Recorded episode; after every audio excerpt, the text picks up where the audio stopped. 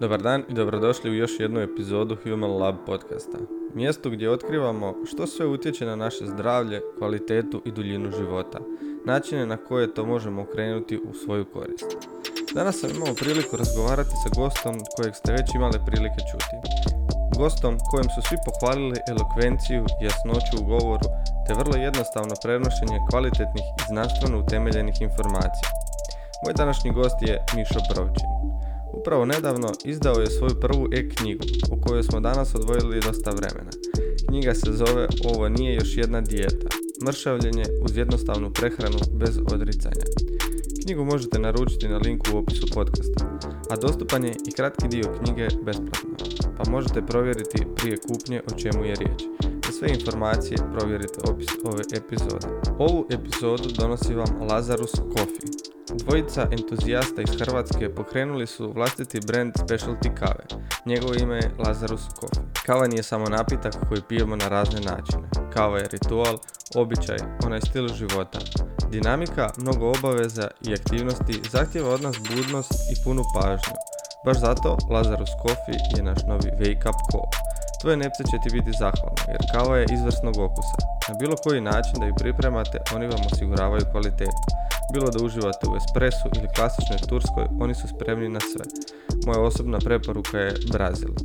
Sve o Lazarus Coffee pronađi linku u opisu epizode i to je to.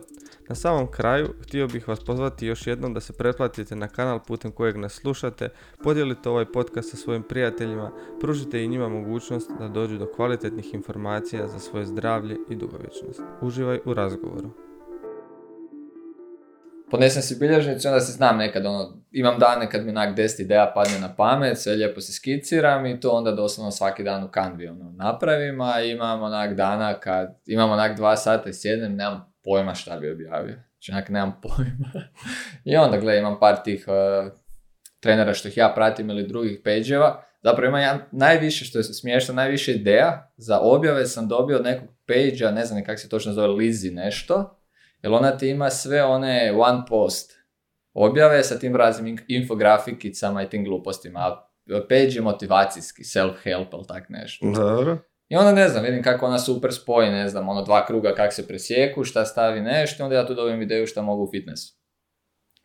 I ovaj, zadnjih, ja mislim, od zadnjih 20 objava, mislim da onak 15 sam dobio ideju s njenog, ono, top Instagram profila, da. I onda klasika, ne znam, ili ovaj, volim Q&A raditi vikendom, zato što puno pitanja koja mi se postavi na Q&A dobijem ideju šta bi mogao objavljivati. Znači, doslovno jučer sam stavio objavu za gurtne. Zašto? Zato što mi online klijentica poslala, ona napredovala je full, da. full je napredovala do te razine da na bugarskima i na split squatu ne mre držati više bučice, ali su ono po 20 kila. I onda sam mi ono rekao, kupi si te te gurtne, kupila si, nakon prvog treninga mi šalje fotku, onak ruka, kao da si žile rezala, znaš. Sorry, ne mrem, ono, ubija me, kak da s ovim gurtnama, još mi je gore.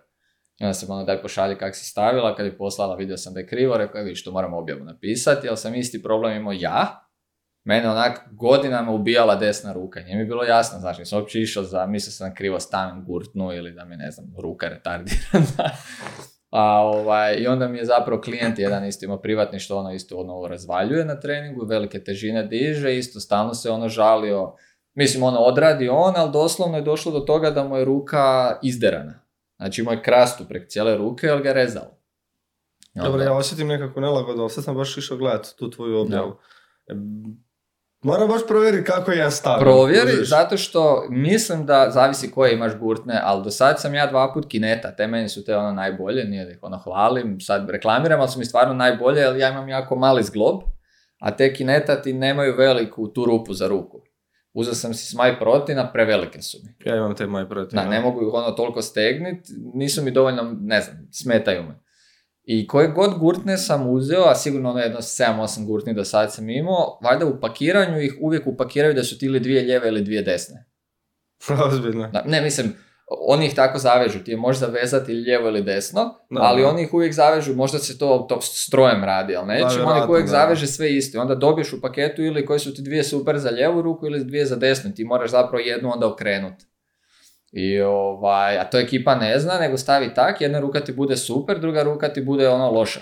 Aha, ja sam si gledao, to znaš ono, okreneš si na, ne znam, imaš, ne, piše maj protiv nekakav, mhm nešto zašiveno, nemam pojma, Da, da, i onda znam da slučaj. je na jednoj ru- na lijevoj ruci mi je okrenuto dobro, Mhm. a na desnoj ruci da mi mora biti u kontrasmjeru da bi mi u biti bilo E, dobro za ruku. Da. A u biti trebaš staviti gurtnu, odvezati je, staviti ono ravno i onda ovaj dio kroz koji se provlači na jednu ruku ti mora ići s desne strane, a na jednu evo, ruku da, s lijeve. I kad provučiš tak će ti biti super. Onda će ti obje biti jednako. Ili bitno u, u kojem smjeru ti ta sila Da, vuče. Ako ti sila vuče preko ruke, dijagonalno, preko palca, ubit će ti palac. Ono što sam stavio, kad staviš ovak ruku, e, gurtna ti mora ići u smjeru palca.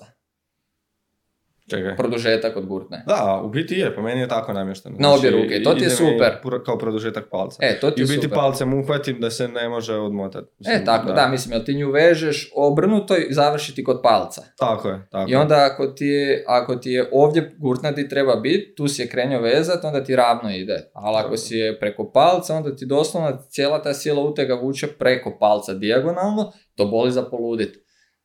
Što je smiješno, tak je još jači hvat. Kužiš, jel ti pasivno sa rukom za, još više Da. zaustavljaš rotaciju šipke, ali boli. Kužiš, sad ko je lud da to izdrži, ok. U biti, je, znaš šta je dobra stvar, kod, na primjer kad radiš deadlift, kako teretani gdje ja treniram imaš dobre šipke i imaš ono manj- malo manje dobre Mhm. šipke. A mislim, po čem ćeš mjeriti dobru šipku? Dobra šipka se jako lagano vrti, kužiš. I ona je dobra za weightlifting Za i tako. weightlifting da. je dobro. da, Ali ako deadlift. radiš deadlift, onda želiš stiff bar, znači želiš onako da ti je... Da, Što manje da se da se što manje rotiraju. Zahrčalu neku. Tako je, i onda tražiš onu najgoru koju možeš Mm. pronaći. Da, tak ja prvi put, moj prvi susret sa weightlifting šipkom ti je bio, ne znam koji sam teretani bio, crossfit neka teretani, išao sam radit bench, skoro, sam, skoro mi je pao utegnem prst. ja sam onda još ovaj, radio ovaj suicid grip, to ti je onaj bez palca. Da, ja uhvatim šipku, ono, zarolala se, ono, baš za weightlifting, ono, crossfit, koje, znaš, za, za nabačaj, trza i to kaj rade, nisam u životu bržu šipku koja se više rotira Da. vidio, onak, sva sreća pa nisam jak na benču. sad ti nije moglo puno Pa meni, da, da, me ono, da bi palo, odbilo bi se vjerojatno, ali ovaj, zeznito je, zeznito je, da, to ono, isto ljudi ne kuže, kad radiš klasična, ono, powerlifterska neka dizanja, to treba ti šipka koja se što manje vrti. Da. Te weightlifting su za weightlifting. Da, viš, zaista nikad nisam razmišljao o tome do sad ovog trenutka, ono da, da bi u biti trebalo prilagoditi i šipke nekim sve, pa izrađen- normalno. određenim vježbama. Pa gledaj samo kad ovi dižu svjetske rekorde, mislim ovi strongmani, to je jedno što ja pratim, ovaj, to, Eddie Hall i to Mhm. sve. To imaš ono milijun šipki, elephant bar, o, stiff bar, Da. ovaj bar, onaj bar. Svako je specijalist u nekome. Ono, Eddie Hall, on je ekstremno eksplozivan spoda. I njemu je bolja tvrda šipka. Jer ona šipka koja se savija, on gubi dio te snage kad brzo počupa spoda.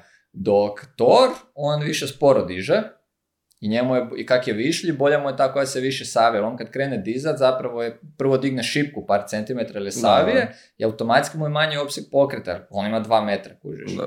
I polako diže, znači ne treba mu taj, ne treba mu biti čvrsta šipka da mu vraća odmah silu. Znaš, i ovaj, svi oni imaju drugčiju ono tehniku dizanja prilagođenu sebi i svojim ono gabaritima i sposobnostima. Tako da to mi, je ono, to mi je super zapravo bilo kad sam gledao razliku. Ono, znaš, ko je jači na kojoj šipci, doslovno.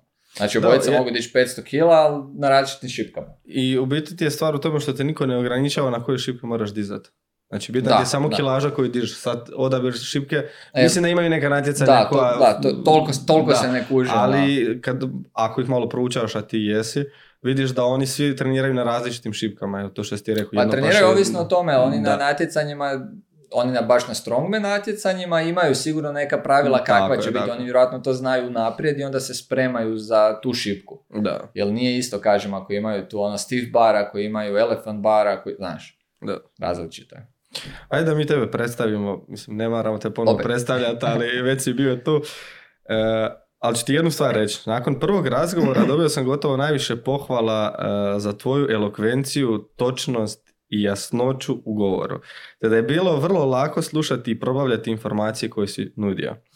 E, a upravo nedavno izbacio si i knjigu, to jest e-knjigu, o kojoj ćemo danas provesti puno više u ovom razgovoru. E, knjiga se zove Ovo nije još jedna dijeta, mršavljenje uz jednostavnu prehranu bez odricanja. Sam sve dobro. Jesi, sve dobro. E, knjigu ćete moći svi pronaći u opisu dolje profila, tako da Mišo će nam pružiti e, link samo na koji mogu pronaći. Link može i definitivno ću ti dati link sa onim besplatnim dijelom knjige da ljudi mogu vidjeti o čem se radi. Top. Tako Eto. da ne moraju kupovati na slijepo, nego iz svake cjeline sam izvukao po jednu, dvije stranice da vide otprilike o čem sam pisao, pa da se mogu sami odlučiti da mi se sviđa ili se ne sviđa. Eto, dobrodošao Mišo još jednom. Hvala ti. E, prije svega sam te htio pitati, znaš, od našeg posljednjeg razgovora ti si postao e, vrlo poznatim i cijenjenim fitness influencerom. Jel možeš reći tajnu toga? Tajno. Pa zapravo koliko god ne volim da me se zove influencer fitness, ali skužim da je to zapravo neizbježno. Ako si na Pa društvenim mrežama, ako ne pišeš isključivo samo o treningu, dobro, ja uvijek se trudim pisati u domeni treninga, iako su to neki ono savjeti generalno, kako ne odustati, kako ne posustati, mindset i to, sve je vezano uz fitness. Ali jednostavno ono, moraš bar djelomično biti influencer, jer ako pogledaš ono, jednostavno šta znači ta riječ influencaš ljude, motiviraš ih šta god da budu bolja verzija sebe u fitnessu. I to je ok. A nema tajne, jednostavno, ovaj, kako sam pisao tu knjigu, malo sam zapostavio društvene mreže i sve, ali kad sam završio sam, ono, znači sad sljedeći cilj mi je dići što više taj Instagram moguće i vjerojatno preći možda na još neku drugu platformu, ali to se još malo radiš na šta bi mogao, di bi mogao, ali generalno prvi cilj je doći bar do 10.000 ljudi na Instagramu, zato da... Čekaj, je li tebi cilj samo da možeš dobiti swipe up opciju? Tako je, ali znaš dakle, ne da bi ja mogao to radi fore dobiti swipe up, nego Da, zato da mogu, imam web. Hrpa ljudi ne zna da ja imam web. A ne da mi se ono screenshotat pa nalijepit, pa odite u opis profila, pa znaš, ljudi Da. ako ima više od dva koraka, nope. Tako da cilj mi je dobiti swipe up opciju da mogu onda se fokusirati na web, jer bi dugoročno htio puniti web sa kvalitetnim sadržajem, jer ja generalno dosta volim opširno pričat, detaljno razraditi teme, ono, maksimalno dati ljudima, Instagram nije jednostavno format za to. Možda si primijetio da u zadnje vrijeme kad na objavama nemam toliko puno slajdova, nemam toliko puno teksta, nego jednostavno ono dati ljudima što sažetije, što više. Je, instant informacija. Tako je, to me, to me motivirao dosta ovaj e, Naval Ravikant Da, iz knjige, da, jer on je rekao da je zapravo njemu, da je on zapravo najbolje naučio uh, sažeti informacije kad je odlučio na, kako se zove sad ova uh, društvena mreža, gdje samo možeš jednu, dvije rečenice. Stara Twitter. mreža, Twitter, e, da, nisam na Twitteru. Ovaj, kad je odlučio na Twitter stavljati rečenice, ali da maksimalno sve sažme u tu jednu do dvije rečenice. Pa da, 150 možeš imati. E, da, da, ne znam, kažem, nisam na Twitteru pa ne znam. I zapravo sam ja onda skužio, rekao, dobra ideja, dobar izazov. Ajmo probati sa što manje, pokazati što više, ali realno znam da ljudi ne čitaju kad imaš 10 slajdova, hrpu teksta, izgube se vjerojatno već na pola ili jednostavno ne stignu. Znaš, ono, otvoriš u tramvaju ili u redu u trgovini ili Dok ne znam. čekaš lift. Tako je, dok čekam lift, da.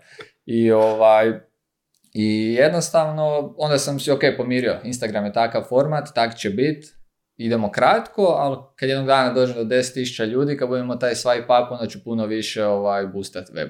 Gdje ću ono puno konkretnije davati savjete, ko želi naravno. Dobro, koliko sad sadržaja imaš na webu? Koliko, koliko sad ulažeš u biti u sadržaj na Pa webu? sad z- zapravo ništa. Znači, s tim webom kad sam krenio, možda imam nekih 20-30 objava. E, Zapravo sam ga najviše napravio da si mogu staviti u ponudu šta ja nudim, da ne moram ljudima stalno pis, pisati kad me pitaju što je uključeno u privatni trening, samo im linkam. Jednostavno im samo linkam tamo gdje imam privatni trening, isto tako online trening, zapravo mi je najviše za to služi web.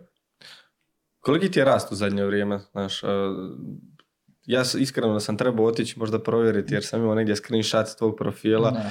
prije prvog razgovora pa... Pa znaš šta, uopće ja ti ne pratim tu statistiku, vjerojatno bi trebao i to sad svi ovi koji se bave s tim digitalnim marketingom se vjerojatno križaju gledaju, ali to je jednostavno neka nužna posljedica tog što ja radim. Znači ja, kao što sam ti rekao, meni je primarni cilj svaki dan objaviti, probati staviti što kvalitetniji sadržaj i što relevantniji za ljude. Znači pisati onom što me ljudi pitaju, o čem pričam, koju problematiku dobivam, a sad koliko će ljudi gled, ono, koliko će ljudi meni doći, lajkati to sve, to nekako, mislim, je u mojim rukama, ali nije direktno u mojim rukama. Nisam sad neki profesionalac u digitalnom marketingu i nemam vremena sad to istraživati sve živo. Ali mogu reći da od kad sam počeo, znači kad sam napisao knjigu, mislim da sam imao 4800 ljudi i sad koliko je prošlo par tjedana, od kad sam počeo redovito svaki dan objavljivati, ja mislim imam oko 5300. Znači, Sad, je li to dobar rast ili nije rast, nemam pojma. Pa gle, sigurno da je, rast je. Rast je, to je super da, ali ono što sam primijetio da puno mi se više stvari, puno je življi postoji Instagram, puno više komentara imam, puno više inboxa imam, previše ne stignem odgovoriti, imam tek 5000 ljudi, ja ne znam kako ljudi ovi što imaju 20.000 Ne uspijevaju živjeti. Pa ja sam počeo sad ne odgovarati, žao mi ako ispadam ono, znaš, bezobrazan, umišljen ili nešto, ali zato imam Q&A. Zato imam Q&A, jer meni je poanta pomoć što većem brojem, ljudi, što većem brojem ljudi, a to ću napraviti kroz Q&A, storija koji vide svi. A sad ako nekom u inbox odgovorim, to ne ide niko osim te osobe, obično ti koji u inbox pitaju i postave pitanje sa 800 podpitanja, i gle, to ti već ulazi u domenu konzultacija. Da. Znaš, nije da sam ja ono proklet, sad mi treba novac ili sve, ali doslovno sam ja ono toliko sad zauzet da si došao u situaciju, hoću iskoristiti sat vremena za posao, gdje actually si mogu zaraditi, unaprijediti kvalitetu života, unaprijediti svoj Instagram, po- poboljšati biznis da još više ljudi mogu ričat, ili ću onako odgovoriti o jednoj osobi. Na pitanje na kojem sam već 50 puta odgovorio u, u objavama, u storijima, znaš. Da, Evo danas mi je jedna isto cura, ok, cura normalno sve, često mi postavi pitanje i sve niš loše ne mislim, ali mi je isto pitala onak šta mislim o kardiju na prazan želudac, da li se troše masti. Onak, doslovno sam prije pet dana objavio objavu kardio i potrošnja masti, onak ogromnim slovima, mislim da je u drugom ili trećem redu na Instagramu, znaš. Sam sam joj linko da pročita, rekla hvala, sve super. Ali to ti hoću reći, onak, ljudi neće ni proskrolat malo kroz Instagram. Da, ali vidiš, to je dobra sad stvar. Ti sad imaš toliko sadržaja na svojim društvenim mrežama da jednostavno ljudima možeš reći, gle, sigurno sam do sad već pisao o tome, samo scrollaj dalje. Je, i- je. Evo, neki dan mi se javio isto dečko za kreatin. Rekao sam mu da svaki dan 3 grama. Ok, šta imamo toga osim jakosti? Rekao, aj, molim te, proskrolaj, na poslu sam bio, nisam siguran. Rekao, aj, please, proskrolaj, pisao sam o tome 100%, naslov ti je kreatin. Da. Jesam, nisam našao. I sad ja scrollam, scrollam i fakat ja scrollam, scrollam, scrollam, to sam napisao prije 400 i nešto posto. Rekao, ajde, ok, kužim, nije frajer scroll ono do, do prije tri godine unazad, valjda, ali ono, poslao sam mu isto, ali to ne volim kod Instagrama, jako je nepregledan što se tiče bilo čega što si radio prije dva tjedna. Ali on ni nije, ni nije namijenjen kao za to, platforma da. za tako nešto. Da, znači, u biti on nebitan za tvoje stare objave. Njemu je E. bitno jedino ono što si ti sad zadnje objavio, eh, kad ga neko prvi puta ili eventualno drugi puta vidi ako imaš slide objavu i to ti je to. E da, zato bi volio imati web, odeš, search, kreatin, bam, ispadne ti pet objava koje si pisao kreatinu gdje se spominje, pročitaš si i to je to. Kakav ti je plan za dalje? Za daljnji rast? Imaš li neke nove ideje koje bih htio podijeliti i upoznati nas s njima Pa, pa, čem sad raditi? Sad raš čega Instagrama, generalno. Tog dosega. Aha. Pa rekao sam ti sad ono prije što smo krenuli snimati ovo za trening gluteusa.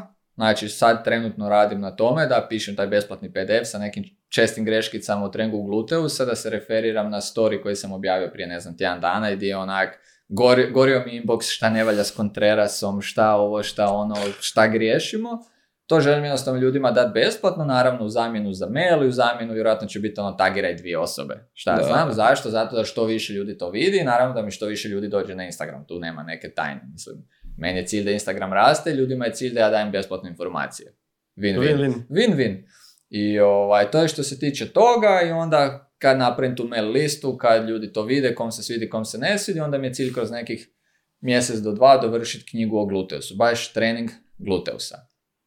E, to je jako popularna tema. S jedne strane, zašto želim pisati? Normalno, želim pisati nešto što je popularno.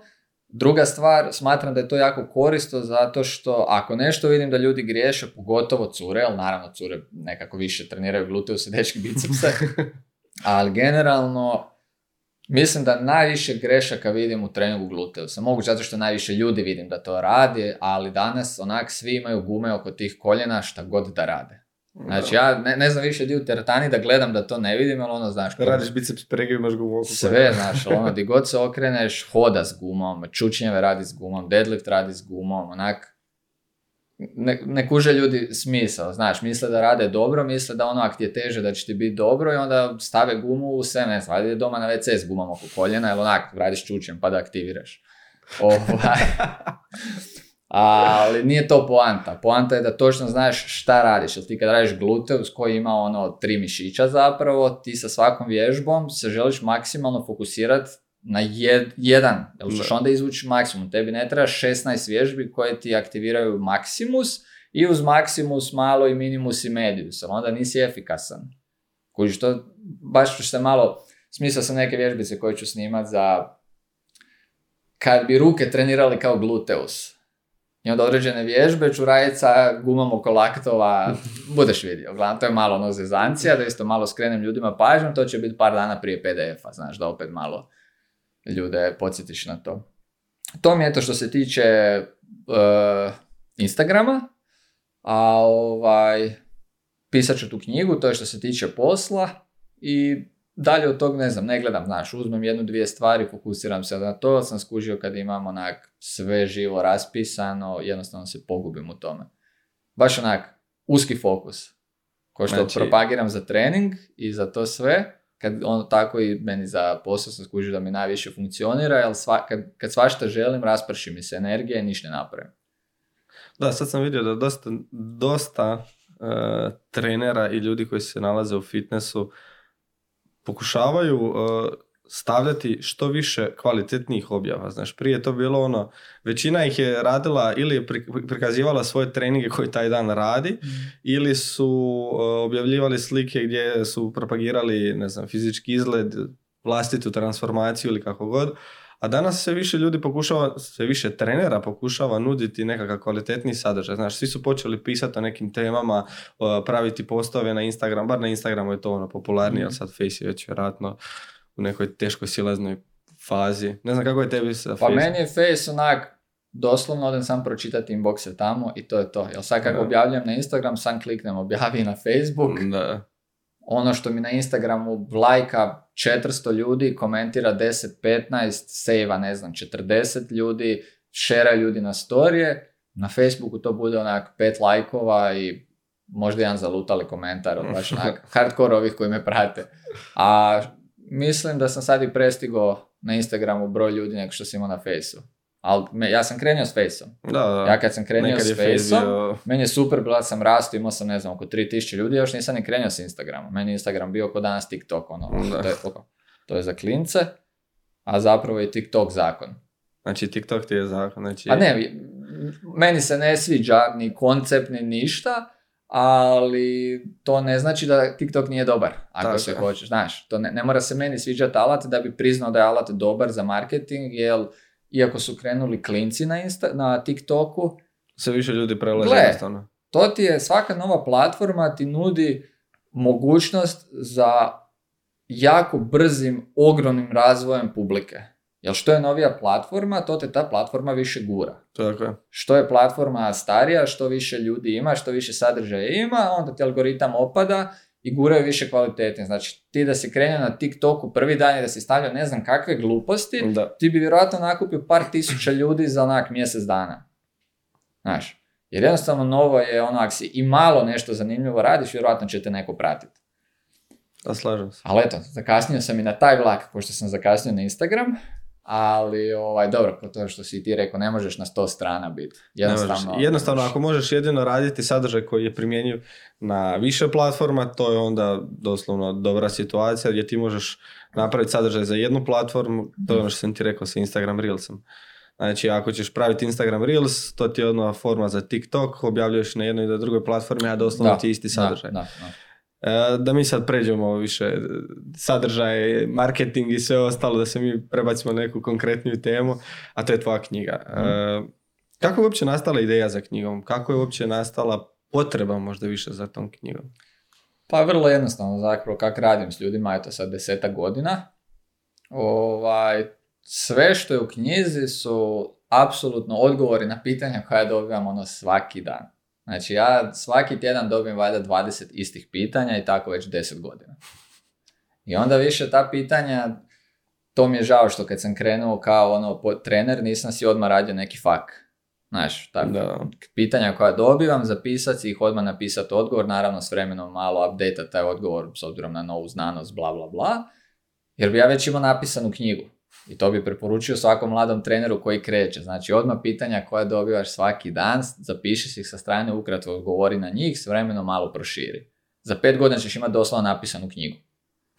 Jer ovo sve što sam ja pisao, vidio si sam, to su ono osnove koje sam pisao na jako razumljiv način da najveći početnik koji nema pojma o ničem može shvatiti o čem se radi, a i onaj napredniji da može izvući korisne stvari.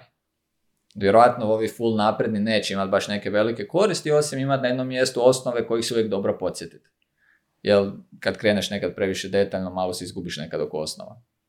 Tako da jednostavno ideja došla sama po sebi, samo kažem kako sam prije ono u teretani bio doslovno ono po cijele dane, preko 40 sati sam radio i subotama i nedjeljama i sve, nisam imao vremena za sjesti to napisati.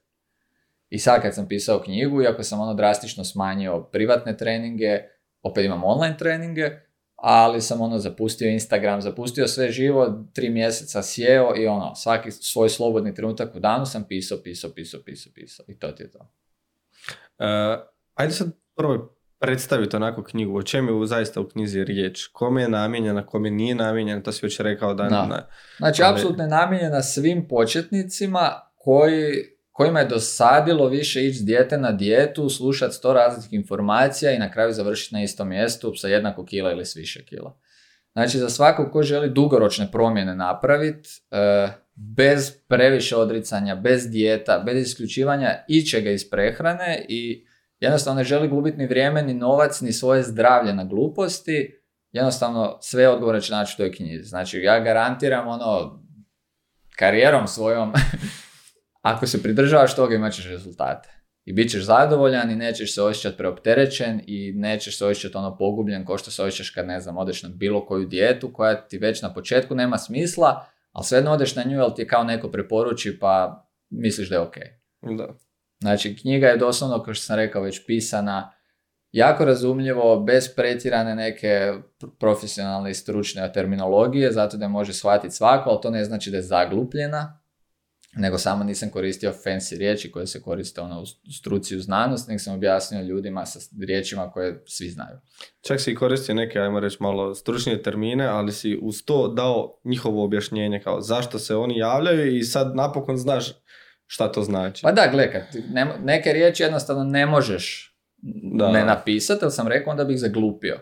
I sad ne možeš ti izmisliti riječ za deficit. Da. Mislim ono manjak kalorija, ali jednostavno ti ono deficit je deficit, ne možeš promijeniti, ali onda opišeš šta je deficit, ljudi znaju sad, ali neću govoriti šta je ono, ne znam, krepsov ciklus. Znaš, onak, kaj, to moraš objasniti 850 drugih stvari i ono, ja sam pogubljen u tome dok se dobro ne skoncentriram, a ne neko što onak, ne zna šta je proteina, šta je ono, ugljikohidrat.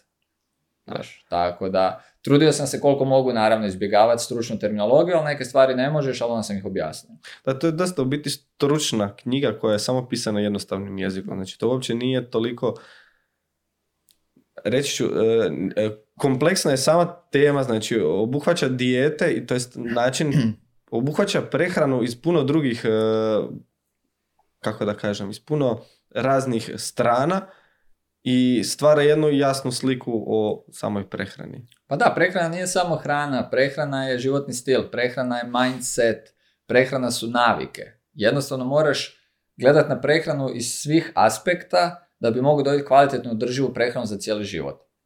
Jer ako ti gledaš prehranu bez konteksta svakodnevnog života i daš nekom prehranu, ono, evo ti plan prehrane, imaš šest jela koje moraš svaki dan jest, tu ti ono hrpa namirica koje ni ne znaš šta su, moraš jesti u točno određeno vrijeme, naravno da osoba neće to uspjeti uklopiti u svoj životni stil. Da. I naravno da će takva prehrana kad tad propast, da li za tjedan dana, mjesec ili tri, nebitno. Ali znači, ne možeš jednostavno isključiti bilo koji kontekst, u ovom slučaju kontekst onog životnog stila. Jel nije jednako tebi napraviti kvalitetnu prehranu koju evo za sada ono živiš ono sa zaručnicom, nemate djecu, nemate kućne ljubimce, radite što radite i ne znam, imao sam hrpu klijenata, neću reći hrpu, deseta klijentica koje su bile medicinske sestre, rade noćne, imaju djecu, znaš. Da. Apsolutno je drugačije kad ti si budan cijelu noć i mora, moraš si nositi hranu na posao i nekom kao ja recimo mogu si svaki obrok napraviti u tom trenutku kad ga jedem. Znači ne moram se ništa spremati u naprijed, takav mi je, tako mi je koncipiran posao i život trenutno. Ali ja ću jednog dana, ono, ne znam, nabije kućnog ljubimca, imati ženu, djecu, naravno da ti se sve mijenja. I ti moraš imati osnovno znanje s kojim ćeš moći se prilagoditi tome. A dijeta to nije, ali dijeta znači, dijeta ti ovisi, dijeta ti ne uzima u kontekst sve te druge stvari koje smo sad rekli. A ti kad znaš osnove, ti s osnovama možeš uvijek prilagoditi sebi i to je poanta. Reci mi, u pisanju knjige, e, s čim si imao najviše problema? S čime? ovo mi je možda malo smiješno, najviše problema sam imao sa humorom. Jer sam na neke dane bio ekstremno raspoložen za pisanje. I znači to ti je bilo onak na jednoj kartici teksta pet šala. I tak ne znam, napisao sam deset stranica, deset kartica teksta. I onda drugi dan ono, ne da mi se ne piše, ne gleda mi se u tu knjigu i u ekran i sve, ali moram, zadao sam si ono minimum, ne znam, tri stranice pisanja i to je ono, to, to što moram napisati, koliko god je glupo, ja moram napisati tri stranice, onda kasnije ispravljaš. I dođem taj sutra, sutra da ono pisat, ne piše mi se, ne da nisam smiješan, nego onak, ko je ovo pisao, znači onak, da si čita taj prvi draft knjige, ti bi mislio ovo je pisalo onak dvije osobe ili neko s poremećajem ličnosti.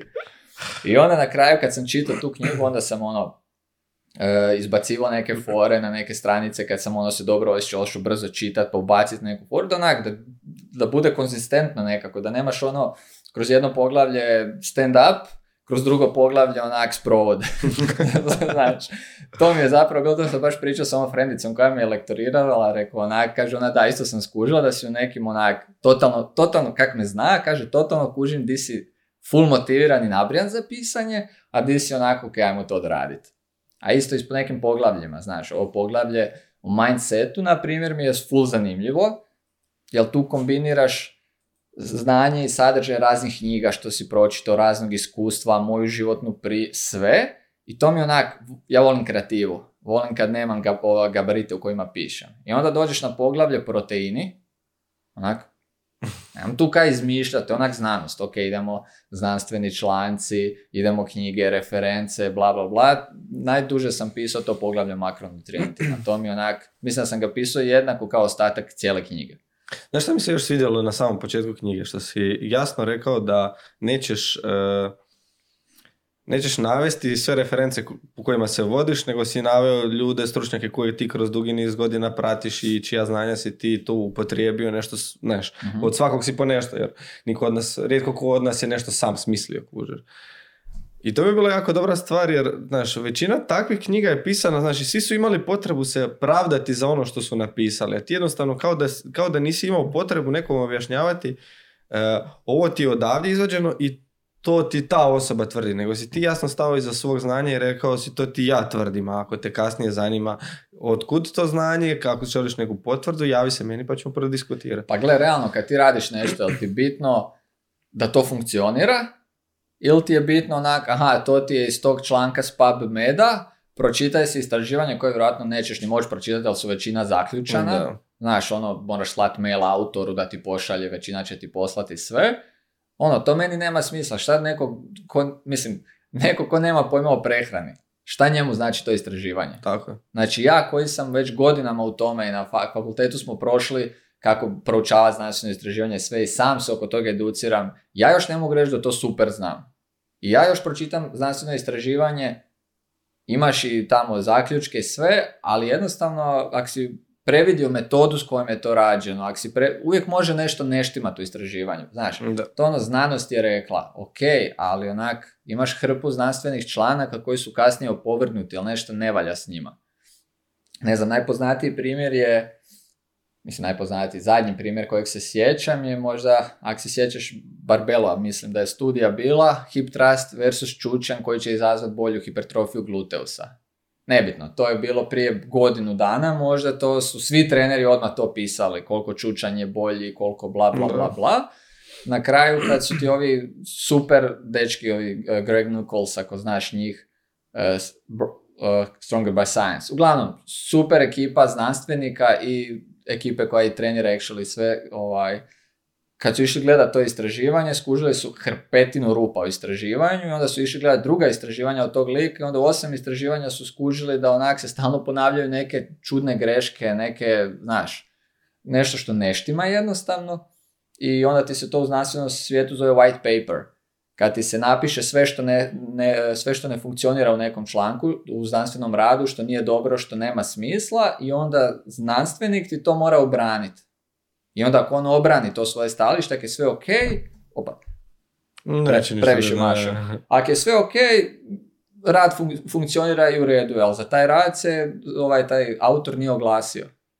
Znači sve greške što su mu oni naveli dalje stoji i ti radovi se gledaju kao povrgnuti, tih osam njegovih radova u kojim je taj.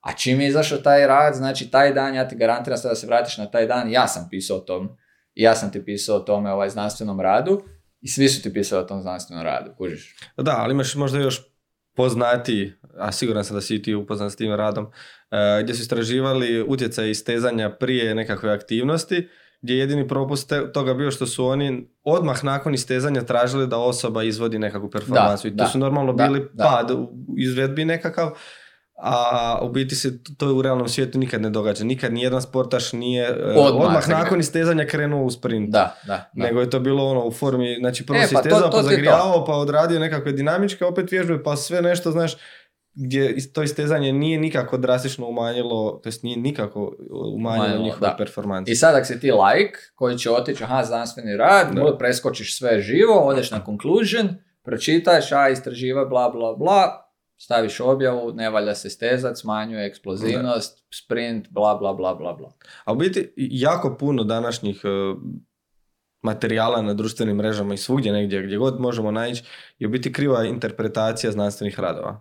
Znači, Da, zato što su ljudi skužili koja je ta buzzword, znanstveno je Da. dokazano i sad svi živi koji nemaju pojma pročitati znanstveni članak će napisati znanstveno dokazano, to kako smo i sada rekli, odeš na znanstveni rad, pročitaš zaključak, aha, mislim svako ko zna engleski može pročitati zaključak i stavi to kao ovaj, nešto što je dokazano. Nije, mislim, znanost nikad nije isključiva. Prava znanost je uvijek ono, do sad, se, do sad je znanost pokazala, treba još radova za ono. Jako malo ima stvari koje su ono, as it is. Tako je i to je to. Primjer, kalorijski deficit.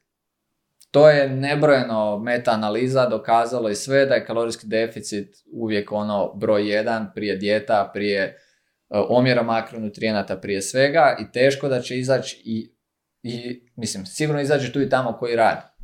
Ali zato se gledaju meta-analize i taj e, sistematski pregledi radova gdje ti imaš ono 100 radova, stroge kriterije i onda po tome gledaš i zapravo je snaga svakog znanstvenog rada u tome kad se rezultati ponavljaju. Znači, da, da. Znači nije bitan jedan rad, nego je bitno da li se u 20 radova ponavlja isti rezultat, tak je, onda je taj zaključak poprilično čvrst, ali i dalje nije apsolutan. Da, i ovisi u biti u svakom radu koliki e, broj ispitanika je uzeto u Ma sve ti ovisi, koji ispitanici, na primjer ti kad imaš bilo šta što je vezano uz trening, hipertrofija nečega, ajmo uzeti sad. Bitno je da li ti imaš rekreativce, da li imaš profi sportaše. Da. S obzirom na to, zaključci se mogu interpretirati samo na te ljude. Jel neće iste hipertrofijske učinke treninga imati rekreativac i napredni vježbač. Ne možeš ti sad nešto što je, ne znam, rekreativc, koliko sad ne znam, koliko je moguće dobiti mišićne mase. I sad uzmu hrpu rekreativaca, može dobiti 15 kg u godinu dana. U, i sad neko ko trenira već 10 godina, koristi taj protokol i dobije kilu. Kužiš? Jednostavno nije isto, moraš ono, svaki dio znanstvenog istraživanja moraš pogledat, znati, vidi da li je dobar, da li nije, na kog se odnosi, jel su napravili propuste i slično. E, ti si u knjizi odmah na početku staknuo potrebu e, za pronalazak vlastitog razloga zašto želimo promjenu. Da, da. Zašto je to tako važno? Zato što, mislim i sam vjerovatno što god u životu da si napravio, napravio si to onog trenutka kad si ti odlučio.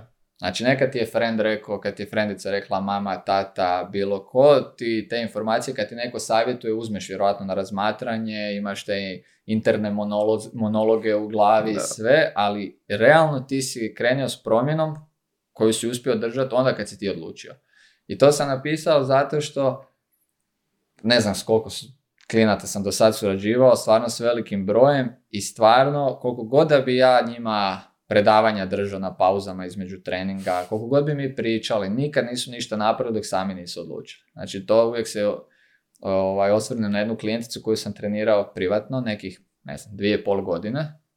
Ne- Nakon godinu i pol je ona meni rekla, Znaš, bio si u pravu. Izgubila sam, ne znam, u zadnjih mjesec dana dvije kile, jer sam konačno ono skužila da nije bitno šta jedem, nego koliko jedem. Da. Ja sam njoj rekao svaka čast, znači godinu i pol dana si bacila novce u vjetar.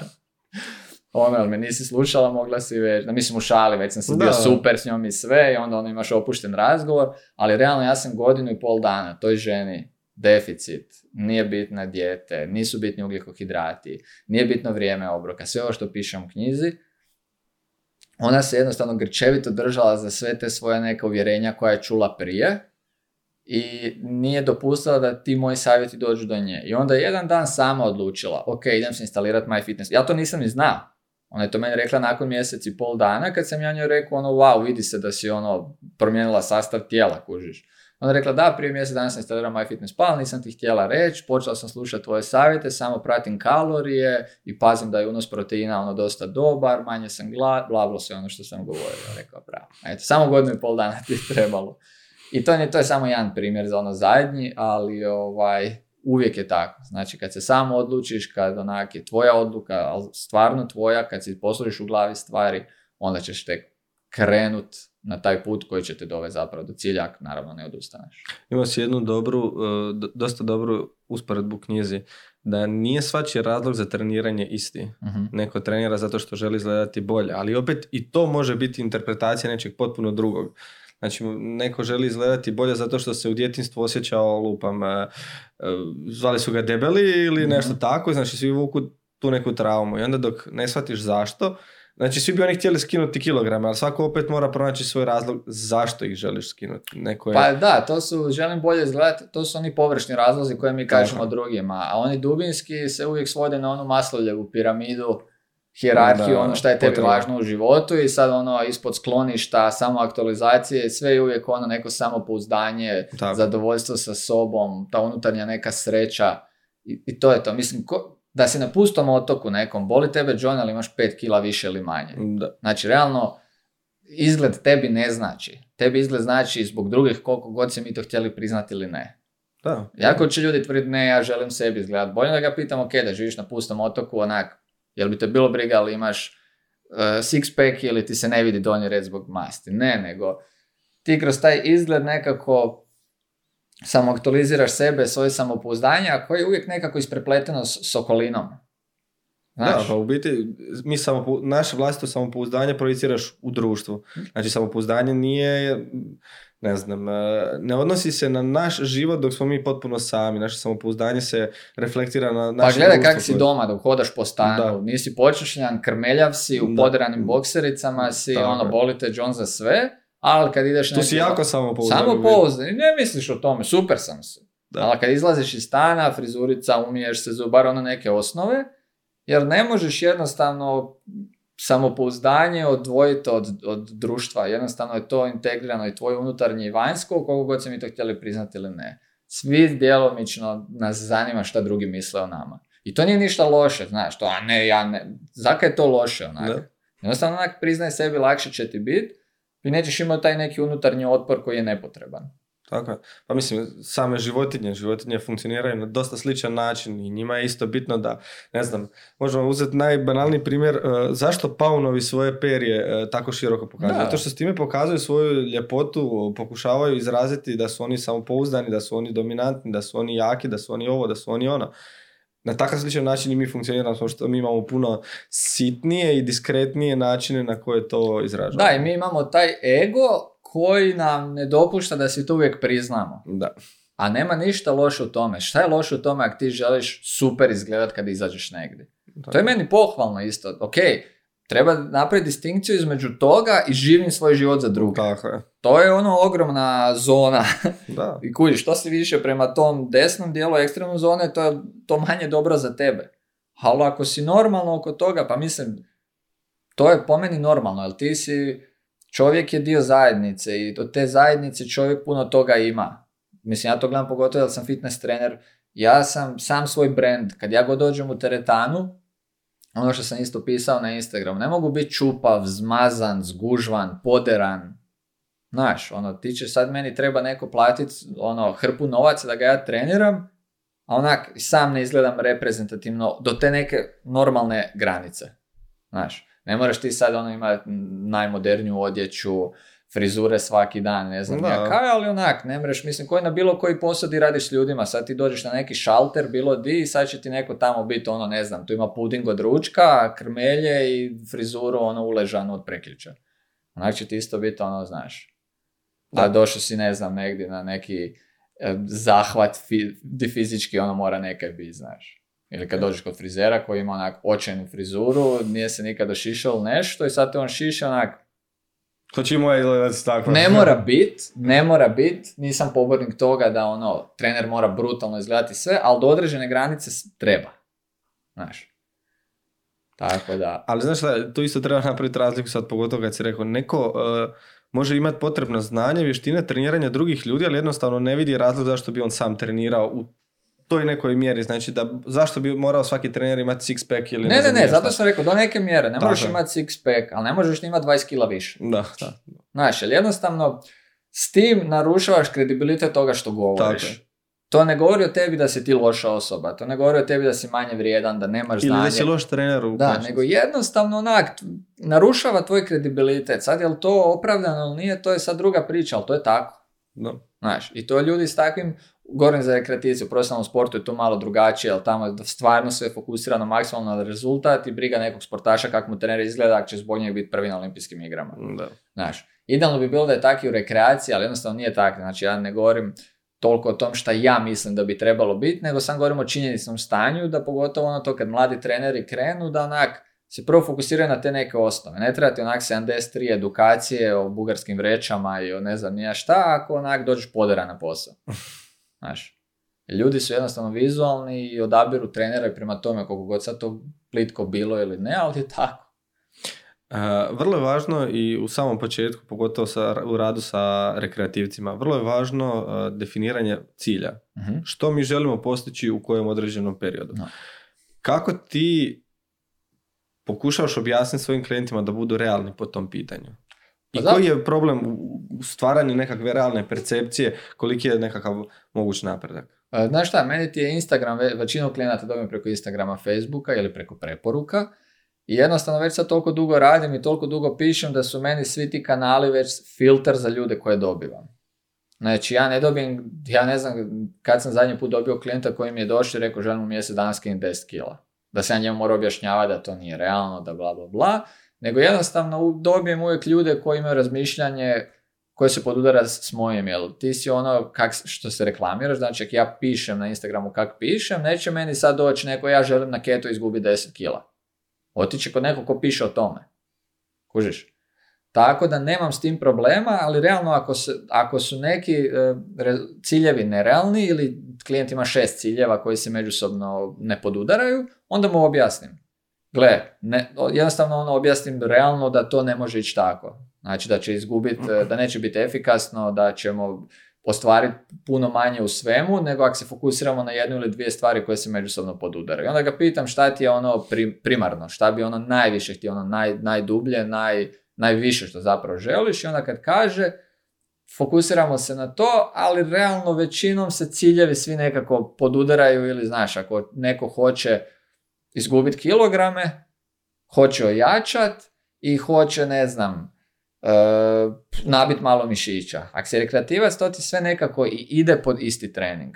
Da. Znači, da ti treniraš jakost uvijek, neobitno, nevis- neovisno je li ti cilj izgubiti kilograme ili dobiti mišiće, E, Kalorijski deficit, deficit će ti od- ovaj, osigurati to da gubiš masti, znači da ostvarujemo taj cilj.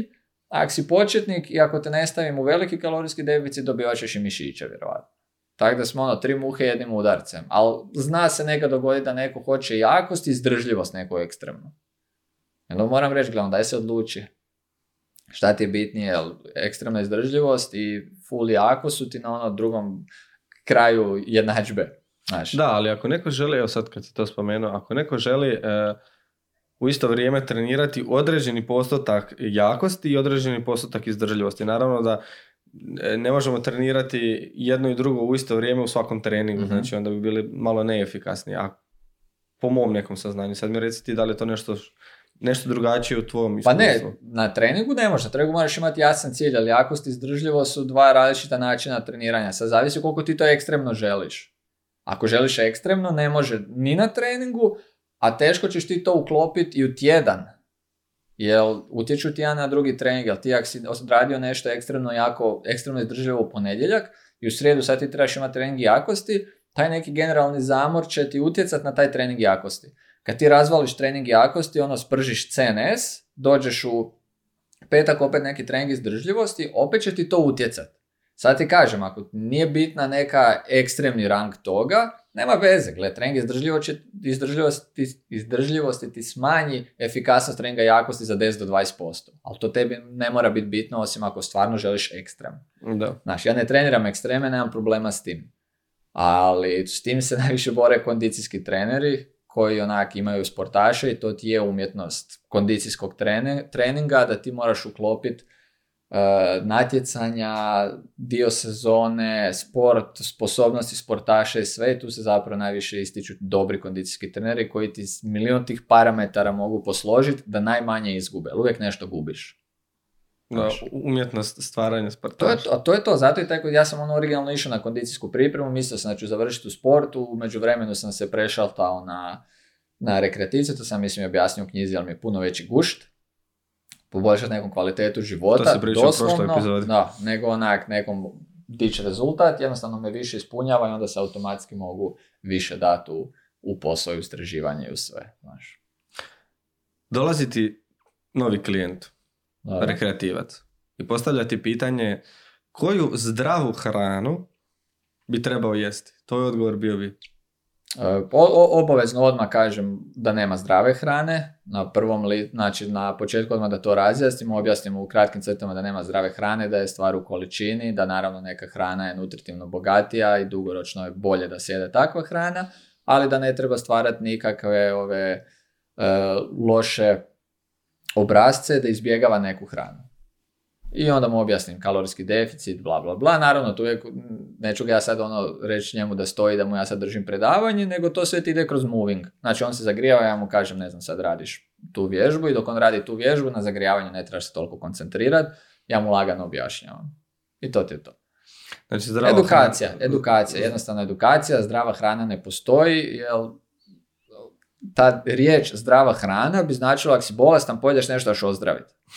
Ili nezdrava hrana, ako sad ja ono sam turbo zdrav, dođem u McDonald's, pojedem burger, padem na pod, počnem se tresti, ili je to nezdravo? Onak, ne. Ako ti dominantno jedeš nutritivno bogatu hranu i paziš na kalorijski unos, ništa ti neće biti ako tu i tamo pojedeš nešto nutritivno siromašno, a što ima kalorija. Po čemu se definira razlika između nutritivno bogato i nutritivno siromašno? Pa po makronutrijentima, po jednostavno gustoći makronutrijenata na određenu kaloriju. Jel sad ako nešto, mislim, ok, imaš ti kaloričnije namirnice koje su nutritivno bogate, znači kikiriki maslac ima isto hrpu dobrih stvari, ali ima ono 680-90 kalorija na 100 grama. Maslinovo ulje nutritivno bogato, a isto je jako ovaj, kalorično, ali ne ideš ga puno ali jednostavno po tome koliko makronutrijenata, fitonutrijenata i različitih tih elemenata u tragovima neka namirnica ima, ali što, razno, što više jedemo takvih stvari, to je veća šansa da ćemo pokriti sve naše potrebe i dugoročno izbjeći razne neke možda deficite ili probleme koje bi to moglo uzrokovati. Da li onda na hranu trebamo gledati kroz, ok, imamo makronutrijente i mikronutrijente. mm Većina namirnica ima čak i ok raspored makronutrijenata, mm ali su potpuno sa mikronutrijentima u deficitu. Znači mhm. da su najčešće kalorije Evo recimo možemo sad uzeti za primjer uh, tjestenina. Dobro. Tjestenina je jako siromašna sa mikronutrijentima, a ok sa makronutrijentima, znači ako ti treba mhm. ugljikohidrat imaš tjestenine. Pa dobro, nije toliko siromašna ni sa mikronutrijentima, ono, većinom tjestenine imaju dosta vitamina B. Imaš neka vlakna, Znaš, zapravo... Upravo to sam htio, znaš, da ne postoji, ne postoji e, hrana koja je totalno onako beskorisna. Ne postoji, pa mislim, svaka hrana ima svoju svrhu, ako ništa drugo da si zadovoljan i sretan kad je jedeš. I to je svrha koju ljudi često zanemare, onak, pa nismo roboti koji onak, aha, stavi ulje, stavi gorivo, tjeraj 200 km, onda opet to napravi. Hrana je, ovaj, ima ogroman socijalno, socijalnu važnost. Pogledaj kad ono, di se družiš, di se poslovi dogovaraju, kad se družiš sa prijateljima, kad se družiš s curom, prvi, drugi, treći, peti date, ne, ne onak, milion toga možeš svest na nešto se vrtilo oko hrane, oko naručili smo, izašli smo na klopu, nebitno. Znači, zato je jako bitno ne stvarati te neke loše obrazce i demonizirati takve navike, jer puno ćeš ti onda utjecati na socijalni život i na sve. Pa znaš koliko ljudi onako, joj neću otići na parti, tamo će biti hrane i cuge, ja to ne smijem. Ili ode pa si ponese u taperveru brokulu i piletinu i onda tamo sjedi u kutu i to jede i onda onak, znaš, awkward situacija neka, sad naravno ta osoba ne mora ga biti briga šta drugi govore, ali nisu svi toliko jaki u glavi, a i taj što ga nije briga, vjerojatno ga je malo je briga. Ali se ne želi to priznati, ili je jak u glavi, što je opet ok. Ali generalno, ako jedeš dovoljno raznoliko, jedeš tu i ono, svežder si, nisi znači, vegetarijanac, vegan, keto prehrana, LCHF, bilo šta što je ovaj, što ti ne dopušta jest neku skupinu namirnica, vrlo vjerojatno ćeš unijeti dovoljno makro, ovaj, mikronutrijenata. Znaš, naravno postoje ljudi koji imaju neke deficite iz razno raznih razloga, ali to rješava nutricionist. E, danas je sve više i više tih mitova i svi pričaju o rješavanju mitova u Mhm. prehrani. Jedan je najveći mit, a to je što deblja, a što ne deblja. Mhm. Što zaista deblja? Hrana, količina. količina hrane, to je jednostavno, to je ona jedna od rijetkih stvari što sam ti rekao da znanost opet i opet i opet pokazuje i te meta-analize i sis- sistematski ovi pregledi radova, da je kalorijski da je taj kalorije in, kalorije out jednako output uvijek ono što je nadređeno svemu. Razna stanja, razne bolesti, hormoni, sve ti ne, e, ne poništava djelovanje te jednadžbe, nego samo mijenja. Znači ti ako imaš, ne znam, problema sa Znači, za zdravu osobu, koliko si pojeo, koliko si potrošio, jednako hoćeš se debljati ili mršaviti. To je onak stvarno crno-bijelo. Što se tiče samo dobivanja kilaže, ne, ne govorimo sad o dugoročnom zdravlju, sve tu treba poštivati, raznovrsnost hrane, voće, povrće, bla, bla, bla, da sad ne ulazimo u to. Ali nedavno sam vodio jednu polemiku s curom u inboxu, kad sam stavio na storiju, neko me pitao e, za problem sa štitnjačom i hormonima i da li to utječe na debljanje. Utječe, apsolutno utječe, ali to nije nikakva izlika, opravdanje, racionaliziranje da hrana nije bitna. Znači ti imaš kalorije koje si unio, kako će ti hormoni djelovati na to? Pa kad imaš problema s hormonima, imaš problema s energijom, imaš problema e, sa motivacijom vjerovatno, imaš problema sa razinom stresa, manje ćeš se kretat, automatski ćeš manje energije trošiti. To je sad ono malo dosta pojednostavljeno. Kalorije koje si unio, e, kad se manje krećeš, kad si neraspoložen, kad se loše osjećaš, pa normalno da ćeš imati veću tendenciju za pojest neke gluposti. Svi mislim kad tad nešto emotivno pojedemo. Sad zamisli da si ono e, bolestan, da svaki dan te neš boli, da svaki dan imaš problema, što onak olakšava ti pojesti više loše hrane. A manje trošiš, a jedeš malo više loše hrane, još ako si na nekim lijekovima koji ti malo konkretno za štitnjaču malo mijenjaju djelovanje glukoze, inzulina, bla bla bla, ti jednostavno ono, možeš manje kalorije unijeti, a još manje kalorija trošiš. I naravno da je nešto što je tebi možda kad si zdrav bilo 2000 kalorija, sad ti je možda 1500.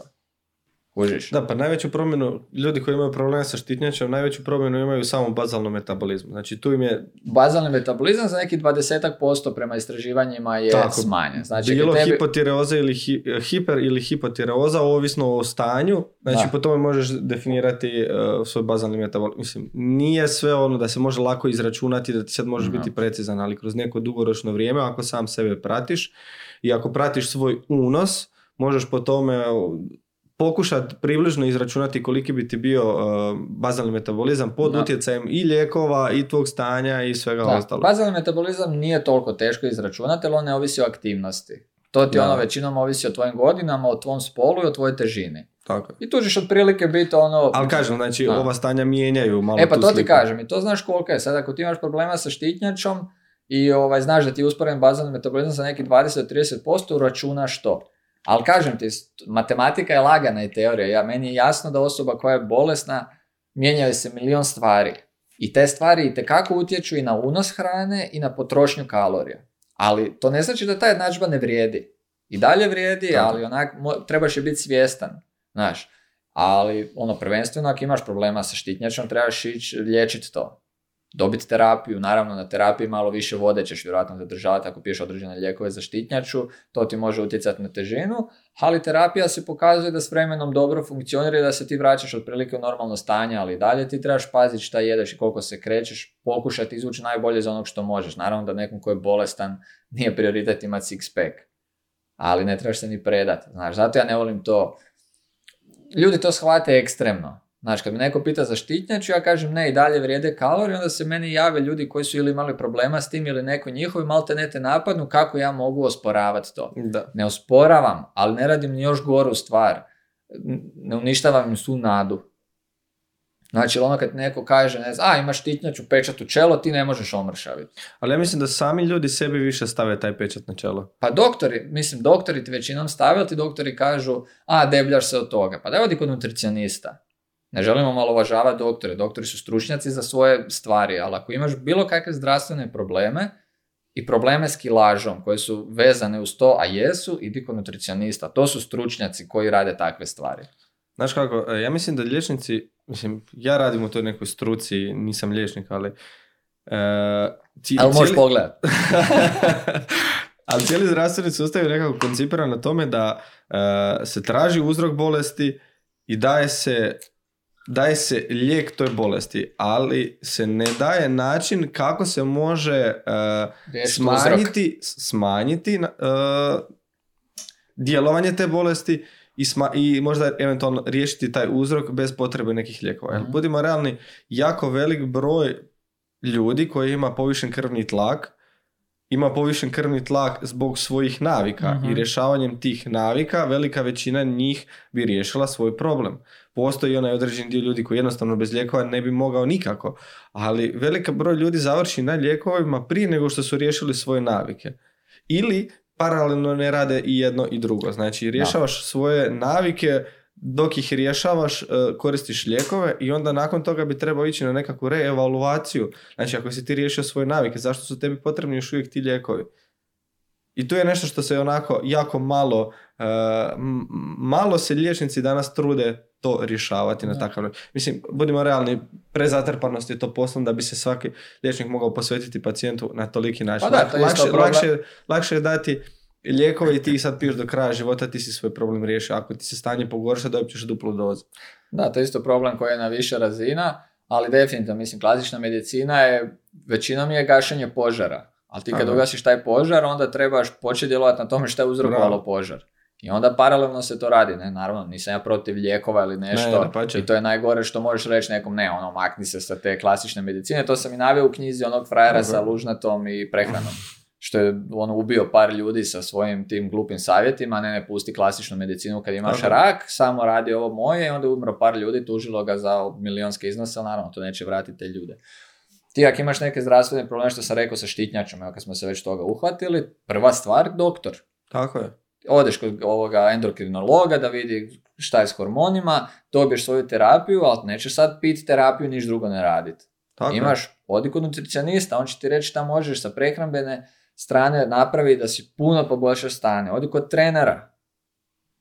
Ovaj trening, fizička aktivnost je melem za sve. Naravno, treba prilagoditi tvom stanju. Ok, neko kad ode kod doktora kad ima problema sa štitnjačom, toliko mi je katastrofalnom stanju da jedva može hodati hodaj. Dok, ono, čim možeš više, napravi više, ali bitno je poduzeti sve moguće mjere. Tako da kod ljudi koji poduzimaju mjere, stanje će biti bolje i to ih neće osuditi na debljanje.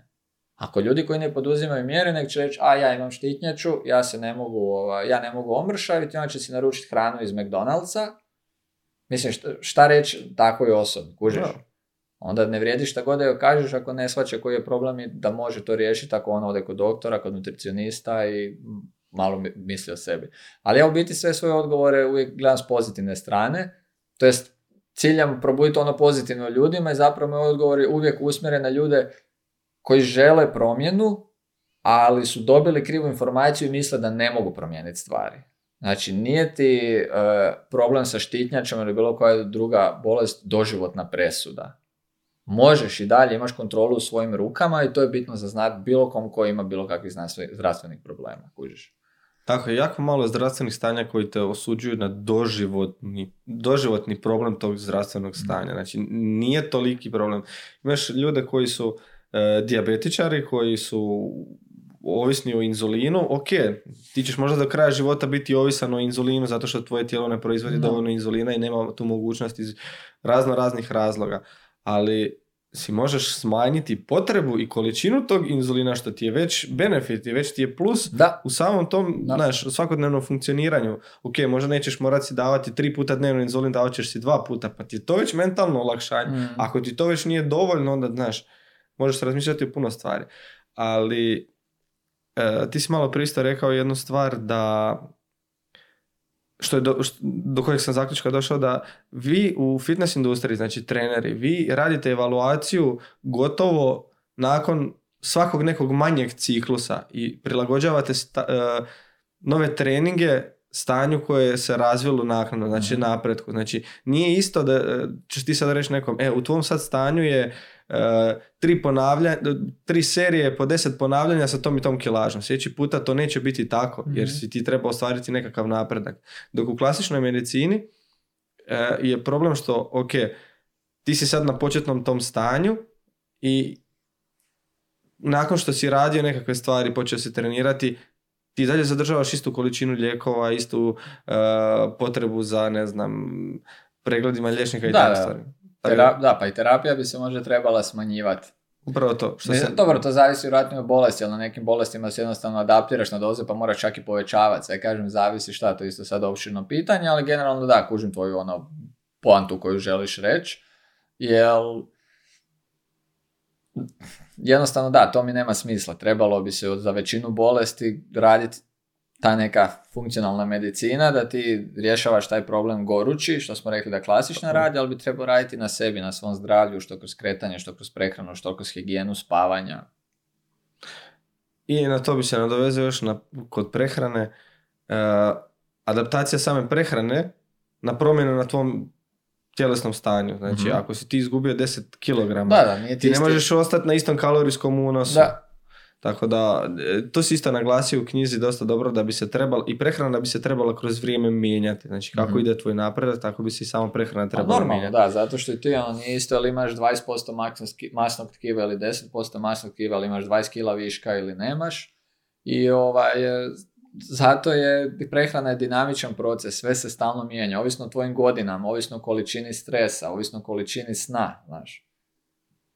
Tako da ne možeš za nekog imati fiksno, ah, evo to jedi, to je sad za sljedećih 20 godina. Da, kako, kako si ti pokušao naučiti ljude e, da sami pokušavaju doći do nekog zaključka kada raditi promjenu i u kojem smjeru ići sa tom promjenom? Pa sve tako kroz tu laganu edukaciju, ono kažem ti kad, kad radiš privatno s nekim, ti napraviš seriju, odmaraš 3-4 minute, te 3-4 minute mi pričamo i onda na početku te suradnje prvih 2-3 mjeseca tu ti klijenti postave sva živa pitanja što ih zanimaju i ti kroz to vrtiš, kasnije više to pričaš o nekim privatnim stvarima, zezanje i to sve, ali tu i tamo te znaju pitati nešto kad ih zanima ili na šta su naišli. Ali gle, kad ti dva, tri mjeseca s nekim pričaš, ta osoba jednostavno spontano nauči te stvari. Znači, šta je bitno, šta nije bitno, oko čeg se treba, na šta se treba fokusirati, oko čeg se ne treba živcirati i razbijati glavu. I ovaj, jednostavno pokupe te neke navike ako žele pokupiti. Ako ne, ja ih ne mogu prisiliti, znaš, jednostavno. Ali svi su ljudi različiti, neko onak, neko jednostavno je u glavi, ima takav mentalni sklop da voli konkretne ciljeve, konkretne datume i konkretno ostvariti to. I s takvim osobama imaš ciklus, aha, sad smo, ne znam, 12 tjedana na definiciji. Ok, koji su nam ciljevi, ti, ti, ti, šibamo to. Nakon toga, ok, sad je ono zima, klopanje, idemo malo na masu, izgradi kvalitetno, tako. A imaš ljudi koji onak treniraju leteće, ja to kažem, ovisno o tome koliko ima razina stresa u životu i na poslu. Jel sad, evo, baš jučer sam bio uh, s klijentom, jednim cilj nam je dići 200 kg deadliftu, i jučer nam je bio deadlift na planu, jednom tjednu sad radimo deadlift, na 190 kg smo, uh, tri treninga smo ovaj, uspjeli dići 109, tri puta smo 190 digli bez ikakvih problema i cilj nam je u srijedu jučer bio znači 195. I on je došao, ja ga pitam kak si, kaže on starima nisam se niš ne spavao. Idemo zagrijavanje, klasika, zagrijavanje od 155 kila, već vidim da je klimav, 175, već kod je digo 190, rekao danas preskačemo taj cilj, ali jednostavno gled, nisi nas spavao. I on je rekao da, ono, ni ne osjećam se sigurno i to je to. I to ti ono na licu mjesta što mijenjaš i to ti je glavna razlika između treniranja rekreativaca i sportaša, jer ti ne možeš imati neku jako specifičnu e, planiranje i programiranje zato što puno ovisi o faktorima o, o, toj osobi. A osoba, rekreativac koja radi, ima ženu, djecu, obitelj, kućne ljubimce, ne može uh, utjecati na sve parametre kao neki sportaš kojim se cijeli život vrti oko toga. Kužiš. I onda jednostavno samo ono, ako si taj cilj, jučer nismo to ostvarili, nema veze, malo smo više bencha napravili koji nam je nakon deadlift i malo smo to teže napravili, tu bi ok. Jednostavno tako kompenziraš i na licu mjesta moraš prilagoditi. Reci mi, u knjizi si naveo da je vrlo bitno svakodnevno vaganje i mjerenje recimo svaka dva tjedna. uh Zašto je to bitno? Pa to su ti povratne informacije koje ti doslovno onak daju realne, a ne abstraktne neke ciljeve. Jel ti ako ti je cilj mršavit i ako se važeš svaki dan i ti vidiš da ne mršaviš, onda očito ne radiš nešto dobro. Znači to je samo povratna informacija. Ono što je loše, što ljudi cijelo svoje postojanje zakači na tu brojku na vagi. Znači, ja dobio sam 300 grama, ja sam ono užas. Ne, bitno je jednostavno samo to shvatiti kao povratnu informaciju. Doslovno ono kod GPS. Ti ideš na neku adresu, skrenio si krivo, GPS ti kaže ono, a za mijenja rutu, mijenja rutu, kalkulira, kalkulira i jednostavno ti kaže da da skreneš sljedeći put. Ista ta stvar je s vaganjem. Znači ti kad vidiš ako skidaš kilažu, a brojka na vagi, vagi stoji ili raste, to je jednostavno signal tog GPS-a koji ti kaže ok, neš krivo radiš, na sljedećoj ruti prilagodi. I ti znaš, moram smanjiti kalorije, smanjiš kalorije i onda na, za ono, na sljedećim vaganjima vidiš da se kilaža smanjuje i sad znaš da radiš dobro. Zašto svakodnevno? Zato što su jako česte oscilacije u, dnevni, u dnevnoj kilaži. Znači, I zato ne možemo se vagati samo jednom tjednom, ako se ti važeš svaku nedjelju ujutro, može se dogoditi baš da tu nedjelju ujutro, ne znam, u subotu si bio na nekom partiju, kilaža ti je porasla, nisi dobro jeo jedan dan, znaš, premalo je informacija i onda da bi smanjili taj šum, da bi dobili neke realne rezultate, treba se vagati svaki dan i onda vidiš lijepo aritmetičku sredinu za taj tjedan i zapravo se gleda tjedni, tjedna promjena u kilaži. Jer ti možeš dva dana dobiti par sto grama, dva dana biti na nuli, tri dana izgubiti par sto grama i na kraju tjedna si izgubio pol kile, što je super. I sad ako si se ti fiksirao za ova dva dana kad si dobio, ti ćeš biti u panici. Što cure obično i budu. Joj, šta, bla, bla, bla, ja pitam koji ti je ono, kad je ciklus, a pa sutra trebam dobiti. Pa zato si dobila ono 700 grama od jučer, a fakat je super cura jela. Ja ono imam uvidi u MyFitnessPal kod nje. Zato, zato se treba vagati, a e, mjeriti opsege ne treba toliko često, jer to nije toliko osjetljiva mjera, jer ne mijenjaš se toliko često fizički, nego svaka dva do tri tjedna bi bilo super ovaj, izmjeriti opsege zato da imaš još jedne povratne informacije uz vaganje, jer vaganje nam samo govori o promjeni kilaže, ne govori nam o promjeni u masnom tkivu. A mjerenje opsega ti pokazuje zapravo jesi li izgubio masti, mišiće, šta, možeš izvući dosta dobrih informacija što sam ono sve objasnio u knjizi kako i što. Jer ako si ti izgubio dvije kile, a nisi izgubio ništa u opsegu trbuha i struka, di najčešće ljudi imaju najviše masti, vjerojatno nisi baš izgubio masti, nego si bio u kalorijskom deficitu, nisi jeo dovoljno proteina, nisi baš trenirao pa si izgubio mišića, što naravno nije poželjno. Da, kako paziti onda na negubljenje mišića u, u tom procesu uh, mršavljenja? Ne smije biti prevelik kalorijski deficit i mora biti visok unos proteina i trening treba biti kak spada intenzivan. Jer zapravo trening, taj intenzivni ti daje signal tijelu da mu mišići trebaju, proteini ti ovaj, su gradivna struktura koja ti čuva te mišiće, a kalorijski deficit je ono što ti troši masti. Znači ti ako si osigurao proteine i trening, tvoji mišići će vjerojatno biti poprilično sačuvani, a onda ćeš kroz kalorijski deficit gubiti masti. Ako ti unosiš puno proteina, a treniraš loše, nedovoljno intenzivno ili neredovito, nećeš dati taj signal tijelu i vjerojatno ćeš i onda gubiti mišiće. Reci mi kakav je sad osjećaj nakon što si napisao knjigu, znaš, kao neko koji ima knjigu sa vlastitim potpisom.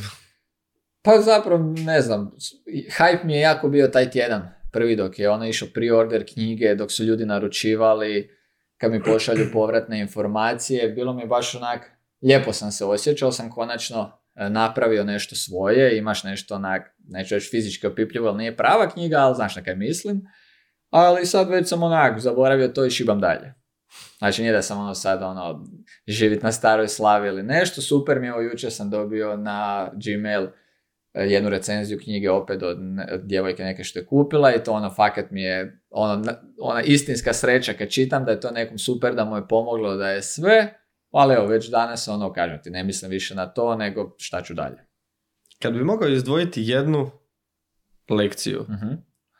iz knjige koju bih htio da svi znaju i da svi ponesu iz te tvoje knjige, koja bi to bila? T,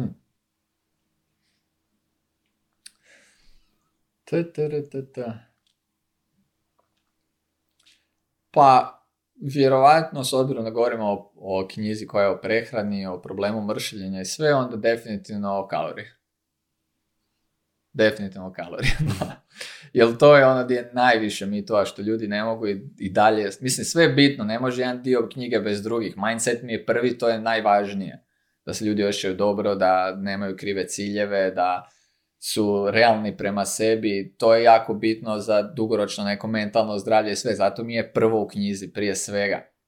Ali ako gledamo koji je konkretni cilj bio knjige, kako naučiti ljude kako smršaviti, onda definitivno poglavlje o kalorijama, jer je to onak, uz sva znanstvena istraživanja, uz sve ono realne pokazatelje, ljudi i dalje misle da se deblja od ugljikog hidrata, od jedenja iza osam, ne shvaćaju jednostavno jednostavnost tih kalorija. I to bi onako volio da svi pročitaju da svi znaju i onak jedna stvar koju bi mogao, da mogu usaditi svima u glavu bi to bilo. Na tragu toga e, nastavljamo ovaj, što je metabolizam? Kako bi ti objasnio nekom što je metabolizam? Uh. Sad malo izlazimo iz jednostavnosti knjige. da. Šta bi objasnio nekom šta je metabolizam? Pa ne znam ni sam kako bi to jednostavno objasnio. Što je dobro pitanje, onak, to da imaš djecu pa ti postavio takva pitanja, pa ti to sad jednostavno objasni. A metabolizam bi bio... Pa, nemam pojma kako bi to objasnio. Dobro, ajmo onda ovo. Misliš metabolizam baš kalorija, metabolizam generalno? Metabolizam generalno. Znaš ono, kad svi pričaju o tom metabolizmu i svi znaju metabolizam, ovo, brz metabolizam, spor metabolizam, kako ubrzati metabolizam. Ali šta je metabolizam? Pa, metabolizam bi bio, ne znam, Ajmo onda to ovako. kak dobro pitanje, to si me, sad, sad ću morati napisati objavu što je metabolizam. ne volim o takvim temama, onak sad brzinski reći nešto, hoću reći sigurno ono krivo, volim o takvim stvarima razmisliti. Ja bih možda rekao ovako, ajde da olakšamo. E, to je možda pretvaranje hrane i nutrijenata u energiju koja nam je potrebna u svakodnevnom danu. Dobro, to ako gledaš energetski metabolizam je dobra definicija, ali, po meni metabolizam obuhvaća puno više toga, nije E samo sad, stvar na energije. tome sam htio nastaviti dalje, što onda utječe sve na met- metabolizam, znaš? Koje stvari bi ti Pa to bi bio neki sustav u kojem imamo jako veliki broj ulaznih parametara koji se u tom sustavu e, ne paralelno odvijaju. Znači nećeš za četiri ulaza dobiti četiri izlaza, nego se odvijaju puno kompleksnije. Ovisno, kako kažem ti, ne mogu sad baš ovo... Ajde, nastavi. da. Koji ovise jako puno trenutnih stanja, znači o, o razini tvog zdravlja, o tvojim nekim genetskim predispozicijama, o tvojim životnim navikama i sve, znači taj sustav obrađuje te ulazne parametre i onda ti dobiješ zapravo izlazne parametre koji mogu biti potpuno pu- ne odgovarajući ovim ulaznim parametrima. Ne znam, ako ti imaš ulazne parametre, bubam, sad ajmo uzeti hranu, ako ti super jedeš, ono, fakat super jedeš, ono, paziš na sve živo i sad ta dobra hrana ulazi u tvoj sustav. To su ti neki ulazni parametri.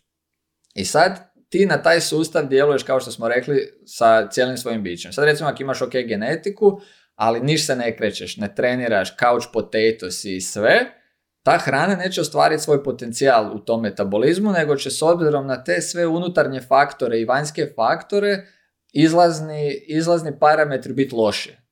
Kužiš, neće ti se poboljšati zdravlje samo zato što jedeš kvalitetnu hranu, ako se ne krećeš, loše spavaš i stresiran si, kužiš.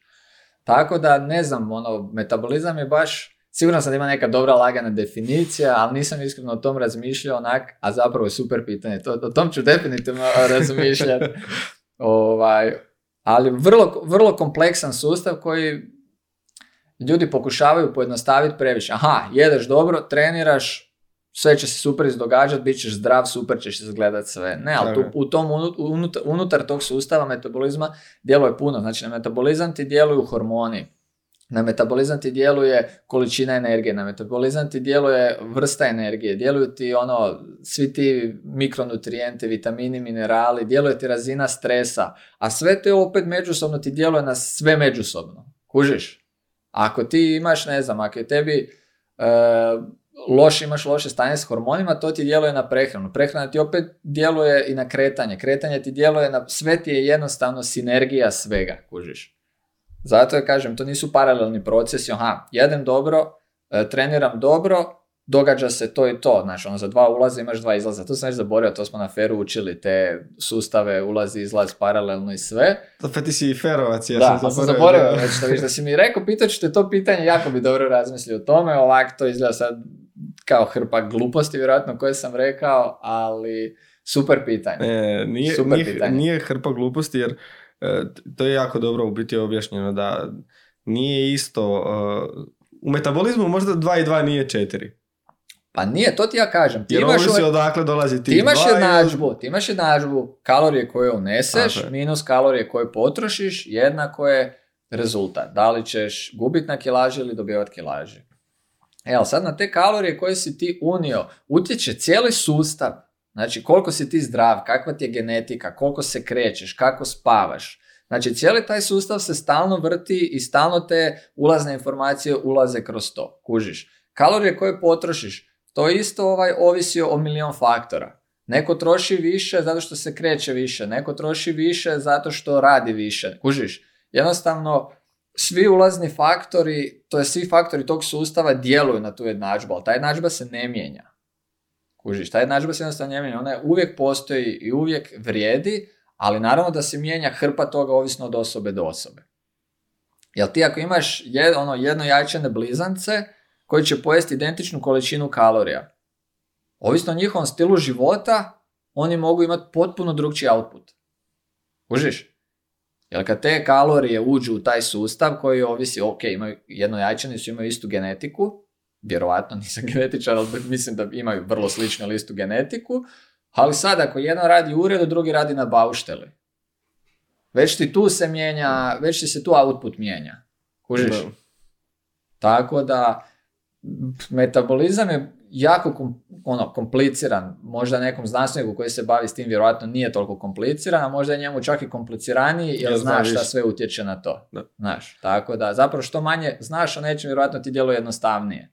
A metabolizam ti ono koliko hrane pojedeš, koliko potrošiš, ono što ti ostane ti je, znaš, rezultat Rezultat. Tako da, zanimljivo pitanje. što je važnije, e, trening ili prehrana? Sva sreća, pa ne moramo birati samo jedno. Kako diplomatski Kako diplomatski. Što je važnije za ajmo, što? Ajmo ovako, za zdravlje. Što je važno? Što, po tvom mišljenju, na što bi osoba koja želi unaprijediti vlastito zdravlje prvo trebala započeti? Ili, ili možda još bolje ovako, pošto je jasno da, mislim, na, navodim te na pitanje na koje ćeš mi dati odgovor da ne postoji šta je važnije od toga, nebitno. Nego, uh, s čim ljudi imaju više problema u zdravlju, da li je to trening ili prehrana? Što bi, ja bih rekao da imaju puno više problema s prehranom. Eto. Zato što što se tiče treninga, svaka aktivnost doprinosi zdravlju. Znači, doslovno da svaki dan šetaš, to će ti doprinijeti zdravlju. E, do jedne razine više je bolje, ajmo tako reći da smanjimo ovaj, kompliciranje. Naravno, do jedne razine je to ono logično razmišljanje. Znači ti ako ono šetar svaki dan, ako odeš jedan, dva put sa društvom na neki nogomet ili nešto, to će ti sve utjecati na zdravlje. Naravno ako imaš sorry, ciljani, smisleni trening redoviti, da je to ono maksimum koji možeš izvući od, za zdravlje. Ali prehrana za prehranu moraš imati neko predznanje. Znači, za šetanje ti ne treba predznanje. Mislim, moraš znati obući tenisice i zavezati. Pretpostavljam da to znaju svi odrasli. Ali ovaj, za prehranu ti treba predznanje. Ti možeš misliti da dobro jedeš, a ješ loše, zapravo narušavati svoje zdravlje. I to govorimo o bazičnim stvarima. Ne jede se dovoljno povrća, ne jede se dovoljno voća, ne unosi se dovoljno vlakana, ne jede se dovoljno proteina. Znači, ne jedeš dovoljno proteina u prehrani je po meni ekvivalentno u kretanju ne krećeš se dovoljno. Kužiš? Znači, to su ono baza, osnova neka. Proteini ti doslovno grade cijelo tijelo, ne samo mišiće, sudjeluju u milion stvari, od hormona, od imuniteta, od svega. I ti ako ne jedeš dovoljno proteina, po meni je poprilično slično pogubno za, metaboli, za organizam kao da se šetaš dnevno samo 2000 koraka. Naravno, ovisno koliko malo proteina jedeš i to se. Znači, to je ono neka osnova osnova. Korake većinom svi tu i tamo uhvate. Ok, ima ljudi koji ne, ali 45 do 60 minuta šetnje dnevno, kroz obaveze, poslove, sve ti ćeš ispuniti u dnevnu normu koraka od 8000, što je ono preporučljivo za zdravlje. A proteina jako puno ljudi malo jede. Kužiš, i zato je po meni prehrana kompliciranja, ljudi to ne znaju. Moraš naučiti šta je protein, koliko mi treba, kada ga jedem, kako da to složim. Kad su te ostave neke maknili, onda onak povrće, voće, koliko ljudi misle da je voće deblje ili puno šećera. A lubenica, onak 93% je voda. Kužiš, nemoj pojest pola lubenice od 4 kila. to te deblja, ne deblja te lubenica. I ovaj, tako da bih rekao definitivno da je 100% ljudima puno veći problem prehrane, ali znam imam puno klijenata koji ne ostvare svoje vizualne rezultate zato što nikad ne promjene prehranu. Treniram je ono dvije, tri godine redovito, ojačao je, poboljšao mobilnost, e, sve super, ali i dalje kilaža je tu zato što ne pazi na klopu. Da li imaš neke namirnice koje bi preporučio da ljudi uvedu, a možda su abstraktnije u našem području? Znaš, ono, avokado je došao u mm, Hrvatsku ne, prije... Ne, ne. Ili i dalje rekao da ono, raznovrsno... Pa ono što sam mi napisao u knjizi je četiri osnovna načela dobre prehrane, jedno je jednostavnost. Znači, sve te neke lude namirnice i to sve ti već otežava taj dio, jer ja volim avokado ali ono, M ga ne vidim uvijek u trgovini, M budu tvrdi ko kamen. E, znaš, onak, nema mi sad kupiti četiri avokade da mi stoje doma mjesec dana, pa ja ću ga sad jest kad se ono odluči biti zreo. Znaš, ima maslinovo ulje, kaj će mi, mislim, kaj će mi avokado? Super je avokado, koga želi jest, ko ga lakše nabavi nego ja, ko ima drugčiji životni stil, mentalni sklop oko hrane, neka jede, ali nema potrebe, mi u našem podneblju imamo apsolutno sve što nam je potrebno za zdravu prehranu. Pa jedna od najzdravijih prehrana generalno najboljih je mediteranska. Kužiš? Dio mediteranskoj prehrane ima avokado. Ne, imaš maslinovo ulje, imaš ribu, imaš milion nutritivnih namirnica, ne moraš jesti avokado. Naravno, ako ćeš ga super je, dobra je namirnica, ima dobrih masti, ima vlakana, sve ok. Ali po meni je puno bitnija jednostavnost u prehrani, znači da puno manje šanse su da ćeš pokleknut ako sve imaš pri ruci, nego ako ovisiš o tak nabavci nekih onog gođi bobica, ovog onog, mislim onak, ako smo preživjeli koliko godina bez gođi bobica i bili zdravi, onak, zake bi sad morao jest. Ne kažem da ne trebaju, ali ne kažem da ne, mo, ne ono, da nema svrhe ih jest, ali nisam u životu jeo gođi bobice, ja mislim. Mislim da ih nije nisam Mislim da ih nisam negdje ni vidio, baš ono nešto ekstra osim u nekim Ako nema na placu, ako nema u velikim trgovačkim lancima, ne zanima da. Znaš, tako da. Gledam samo na primjer kad mi proteina nestane. Dok ja to naručim s moj proteina, dok mi dođe, ako nisam na vrijeme naručio, već sam 3-4 dana lošije jeo, jer fali mi nešto što jedem svaki dan. Koji što mi čini ono veliki dio mojih obroka i tu već moram ja jako puno e, kemijat, freestylat, a sad zamisli da jedeš ono deset tak nekih namirnica što nemaš pri ruci da si se naviku doručkovati ono ne znam ja kaj što trebaš naručiti od negdje da ti onak se dofura i zaboravio si naručiti i sad ne znam 5-6 dana ili koliko ti već treba da ti to dođe ti to nemaš. Neko ko nema malo dublje znanje o prehrani će možda lošije prilagoditi se, znaš.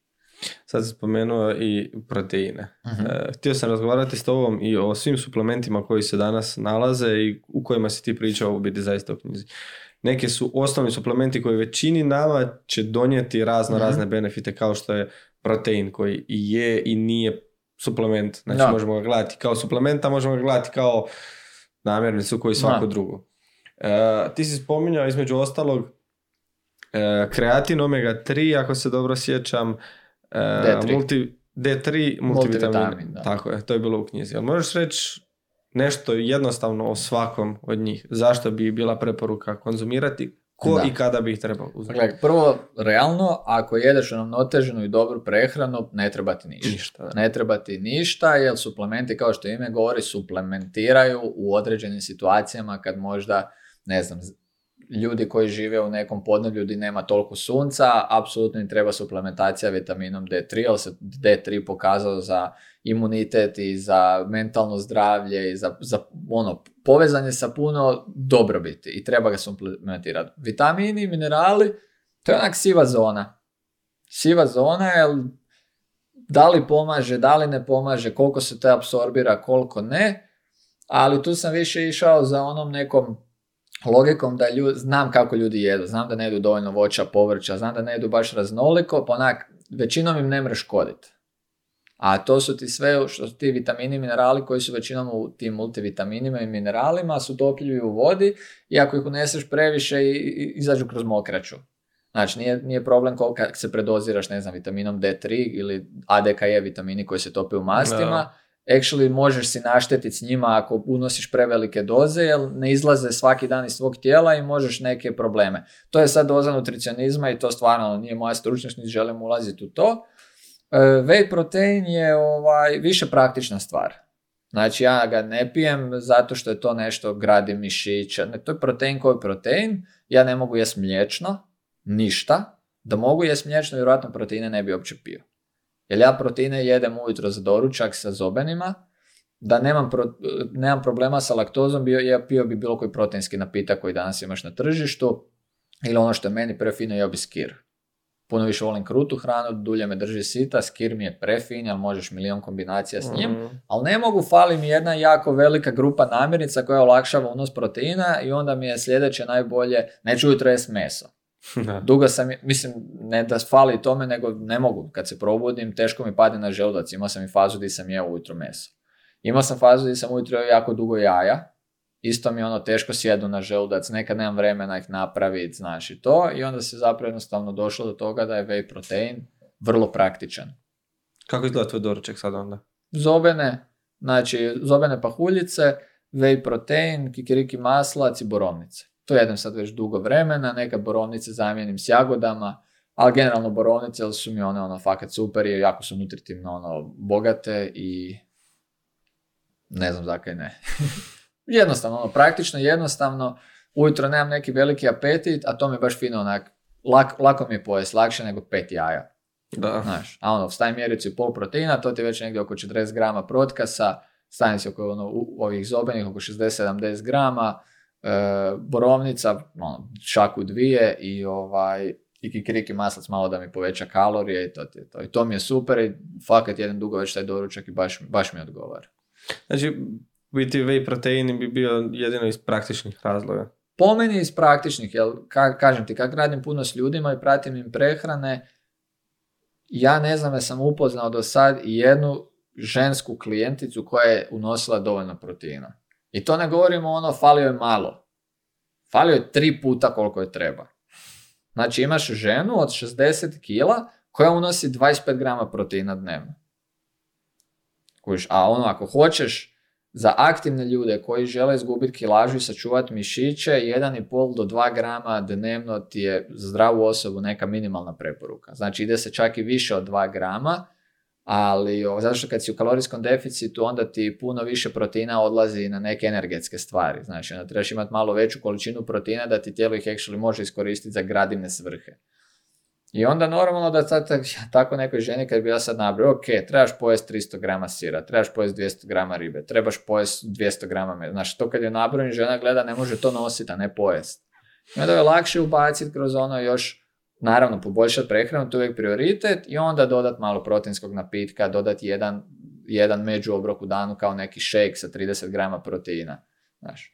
I jednostavno je jako praktično, nema ništa magično u njemu, zdravo, gradi mišiće, gradi ovo, gradi ono, ne, samo je praktičan i to je super. Možeš ga uvijek ponijeti sa sobom di god da ideš, na put, na vožnju biciklom od 5 sati, uvijek si možeš ponijeti mjericu proteina sa sobom. Znaš. To što s te strane, kreatin je zakon. Znači, ili ako si na mišićnoj masi, ili ako si na definiciji, kreatin je najistraživaniji valjda suplement. E, jednostavno neki ljudi ne reagiraju na njega, ako ne reagiraš nemaš sreće, nije do tebe, do gena je, a ovi koji reagiraju povećat će ti jakost, e, povećat će ti malo izdržljivost koja ti treba na treningu s utezima, e, po novim istraživanjima djeluje dosta i na mentalne neke stvari, nije još full dokazano na šta, ali idu istraživanja u tom smjeru da je jako ima benefite. Čini mi se, znači nisam siguran ovo 100%, ali mislim da sam pročitao e, na jednom relevantnom profilu što pratim nekog doktora, ne nutricionista, da je kreatin prvi suplement koji je pokazao pozitivne efekte kod ljudi sa depresijom, ja mislim. Može biti. Mislim da je s depresijom, da je iskreno, sam sam pročitao tu nje, ono, njegov, njegovu objavu i to sve nisam išao gledati istraživanje, ali mislim da je to bilo kod James Kriegera i Alan Aragona koji su onak, mislim da je Lane Norton to stavio, to su onak vrhunski svjetski nutricionisti, tako da ne vjerujem da bi oni stavljali ikakvi ono bullshit ovaj, na svoje objave, ali s obzirom da druge stvari koje sam pročitao za kreatin i za djelovanje na neke mentalne stvari da je vrlo lako moguće. Znaš, oko kreatina, ja još nisam upoznao žensku osobu koja se ne bavi isključivo možda powerliftingom ili nekim Da. e, izraženim bodybuildingom da pije kreatin uopće, znaš. To, da.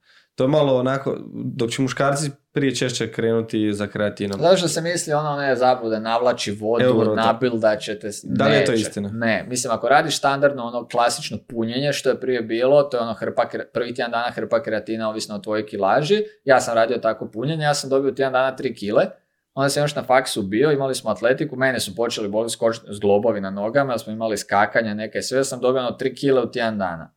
3 litre, ne 3 kile. 3 litre vode si navuko, ali sljedeći tjedan već, sljedeća dva tjedna ta voda lagano izađe iz tebe i zapravo ako ne radiš to punjenje, nakon mjesec dana dođeš na istu stvar. Ne treba raditi punjenje, treba oko 3 grama kreatina svaki dan i to bi rekao da je jedini suplement, neću reći da ti nužno treba, ali da bi bilo dobro ga pit, zato što teško kroz našu prehranu unesemo toliko koliko nam treba kreatina, a kreatin je gorivo u tvom tijelu, znaš sam kreatin, fosfagen i taj Da. sustav, da koristimo svaki dan taj sustav, jednostavno se prazni, a s obzirom da ne jedemo ono hrpetinu crvenog mesa dnevno kroz koji ćeš unijeti kreatin, bilo bi super popiti 3 grama, jer nije štetan za zdravlje, ima puno benefita, jeftin je, možeš ga piti bilo kad u danu, znači... Ja sam primijetio, na primjer, točno kod unosa kreatina, ako imam period recimo od tri tjedna, mjesec dana iz bilo kojeg razloga da ne pijem kreatin, točno osjetim dnevni pad razine energije. Mhm. Znači ono u svakodnevnom funkcioniranju, znači bilo to ono da, da čak i nisam na poslu nego da sam kod kuće da nešto radim bez treninga. Mhm. Znači osjetio bi lagani dnevni pad razine energije, već poslije podne bi mi se spavalo. Dok pijem kreatin, i ako ga pijem redovito i nakon recimo tri, dva do tri tjedna, onda već osjetiš malo više taj benefit. Mhm. E, više nemam potrebu za onak poslije podne malo, znaš, ono, sjest ili da mi se poslije podne spava. Pa da, možda ti djeluje na taj neki mentalni zamor zapravo više. Da. Da, ne znam, iskreno ja nisam primijetio. Zato, tako- zato mi je bilo zanimljivo kad si spomenuo to istraživanje, znaš, oko tih Da. mentalnih stvari gdje ono, kreatin može možda biti potencijalno nešto što bismo ono... E, reci mi još jednu stvar. E, situacija se dogodi. Ne treniraš dva do tri tjedna Mhm. iz bilo kojeg razloga. Ljudi odu na godišnji odmor, nemaju pristupa teretani, neko ode na pusti otok i nema ono baš volje odtrenirati ako nije u teretani. Da li bi ti preporučio na toj osobi da nastavi pit kreatin i kroz to razdoblje? Da, pa baš zato što sam ti rekao, kreatin nije vezan samo za fizičke stvari, vezan je po sve više istraživanja ide sad u tom smjeru da je vezan jako puno za mentalne stvari, tako da apsolutno da. Neće se ništa loše dogoditi, može samo imati benefite, tako da zakaj ne. E, u procesu nekakvog mršavljenja, ajde nećemo reći čak ni mršavljenja, rećemo gubitka kilograma, e, svaki kalorijski deficit je stres za organizam. Mhm. Koliko ti preporučaš svojim klijentima da budu u deficitu, a da ne stvaraju prevelik stres za organizam da bi ih kasnije koštalo, po recimo njihovo zdravlje? Pa to ovisi individualno klijentima, jer teško da će neko koji ima rekreativnu glavu Dobro. Znači da nije ono lud za treningom, nabrijan na ciljeve i sve, teško da će toliko dugo moći izdržati neki ekstremni deficit da bi mu on počeo djelovati na zdravlje. Naravno, često se kod cura vidi da odu ekstremni deficit i tu već nakon par tjedana ti se može dogoditi da ono izgube menstruaciju, razni problemi. Tako da, kažem ti, ja nemam takve klijente, ne susrećem se s tim problemima. Prosječan ono, deficit koji ja preporučujem je 300 do 500 kalorija. Naravno, ovisi o tome koliko neko kalorija uopće može na početku. Ako neko unosi 1500 kalorija 600 dnevno, neka ono žena malih gabarita, sigurno neću reći ni 500 kalorija da ode u deficit. Kužiš, jer to je too much. Ali ovaj, treba, treba biti oprezan, treba gledati sve pokazatelje, stres u životu, pojavu umora, pojavu pada motivacije, pojavu želje za odlasci, ono da ti se smanji želja odlaska na treninge, poremećaj spavanja, to su sve ti prvi neki suptilni znakovi koji ti pokazuju da ono ulaziš u žešći problem. I sad ako ti to nastaviš ignorirat, znaš ono, aha, nisam baš spavao dobro po noći, uvešću spavanje popodne. Znaš, i tak neke stvari, ako pokušavaš to zaobići, sam se dublje zakopavaš i onda ćeš doći do problema. Ali ovisno o, kažem ti, ovisno individualno osobi i o veličini tog deficita, za žene može već to biti kroz ono par tjedana toliko loše da izgubi menstruaciju, onda da se poremeti ciklus, a to ti opet milion drugih stvari ovaj, utječe. Dobro, ti sad imaš osobu koja ima malo žešću pretilost, recimo ima 25 kg viška. Dobro. I sad, ona ti dođe da, dođe do tebe i kaže ti želim izgubiti svih 25 kg. Okay. Da dođe na neku kilažu na kojoj je zadovoljna, koja je zdrava mm za nju, koja je preporučena za nju. Mhm. Koliko bi ti tu osobu, da li bi ti tu osobu do kraja držao na nekakvom kalorijskom deficitu onda? Znaš, da, da, da li ti imaš unaprijed isplanirano kada ćeš imati fazu recimo nekakvog održavanja gdje ćeš se možda usmjeriti na nekakve druge Nemam ništa unaprijed isplanirano jer ovisi stvarno isključivo o toj osobi. Ovisi o toj osobi jer imamo osoba koja jednostavno a zavisi ti koliko neko, koliko neko mentalno jak, koliko neko je često gladan, koliko doživljava tu glad. Jel neko kad je malo gladan je panika, znaš, ono, pada mu nesvijest, ne znam ja šta, nego kad je malo gladan skuži da je to dio procesa i ono, popiće čašu vode, otiće prošetat, zavarat će malo tu glad, smetnut će suma. Tako da jako, jako individualno. Stvarno jako individualno, ono što je učestalije da osobe koje imaju toliko puno viška kilograma mogu izdržati malo agresivnije deficite, ali imaju svoje zalihe iz koji će tijelo nadoknaditi te energije, ovaj kalorije, e, brže gube kilažu pa su malo više motivirani. Znaš, imaš tih nekih faktora koji utječu na to. Tako da, generalno osobe koje su koji imaju tak 20-25 kila ili više pretilosti, čak i mi napredak može ići linearan bez previše muke. Ali sam imao jednu klijenticu koja je sa 160, samostalno, samo čitajući moje objave i ono, dovoljno, doslovno je samo počela više hodati i paziti na kalorije. Izgubila je 30 kila i onda je došla kod mene, kod mene s nekih 130 i pali smo na 79 linearno. Ja u životu to nisam vidio. Znači svaki, svako vaganje je ona gubila kilažu, masti i očuvala mišiće. Znači svako, znači linearno išla krivulja što nisi nikad vidio, obično ti skače. Nije bila gladna, nije joj bilo teško, nije bila istresirana, jednostavno je kod nje tako išlo. Na početku davno svoje karijere, to je doslovno prije 10 godina, sam trenirao jednu curku od 170 i neš kila, kod nje je već bilo drugačije, jer ona bila drugčije u glavi mentalni sklop, E, kod nje smo ono 4-5 tjedana bili na manjem unosu kalorija, onda bi ona rekla joj sad mi je teško malo bla bla bla, mislim ne bla bla bla, da vrijeđam šta govori, nego nebitno za priču. I ovaj, onda bi ono tjedan dana, deset dana pustili neko održavanje, malo smanjili fokus na to vaganje se život, tu bi ona vratila kilu možda kilu i pol, nebitno, jer je to samo onda zalet za sljedećih 10 kila koje bi izgubila. Ona doslovno u prvih mjesec dana izgubila 15 kila, ja mislim. Sa dva treninga tjedno i sa laganim kalorijskim deficitom. Jela je ono oko 2000 neš kalorija. Bila visoka i mlada, 180 negdje, 4 je bila visoka, ja mislim imala ono 23 godine. Tako da ono, ima, ono, bila dobar potencijal za brzi gubitak kilograma bez nekog stresa, ali je jednostavno mentalno bila slabija od ove klijentice moje sadašnje koje je to bilo zakon. Znači, jako je motivirao taj napredak, jako je motiviralo to šta ona sve sad može i nije uopće mislila ono na neko usporavanje. Super je bilo. A ova je došla trenirati prva, na ono, malte ne su joj natjerali roditelji, nije baš bila njena odluka, ali tu smo se mi dosta kao ono skompali, zapravo sam ja više friendly, bio sam skužio da taj pristup njoj, znaš, jako ovaj, puno više odgovara nego sam ja sad neki trener koji na nju tamo viče i nadgleda. I onda bi tak, mjesec dana je full izgubila, desetak dana smo onda malo vratili, onda još mjesec dana gubila, desetak dana smo onda isto opet tak pazili i onda ja mislim da smo surađivali još 3-4 tjedna i onda smo je prebacili na grupne treninge i onda se, nažalost, za mjesec dana zatvorio taj studij u kojem sam radio i tu smo se razišli. Ali je izgubila onak 30 i neš kila, znači može se i sa pauzama, može se i bez pauza, ono, ovisi od osobe do osobe. E, da li si, a pretpostavljam da jesi, e, sa nekim klijentima koji su došli prvotno iz razloga da žele samo izgubiti kilograme, Mhm. Da li si radio s njima skroz do one granice kada su oni rekli čuj ja više ne želim gubiti kilograme, idemo raditi na nečem drugom?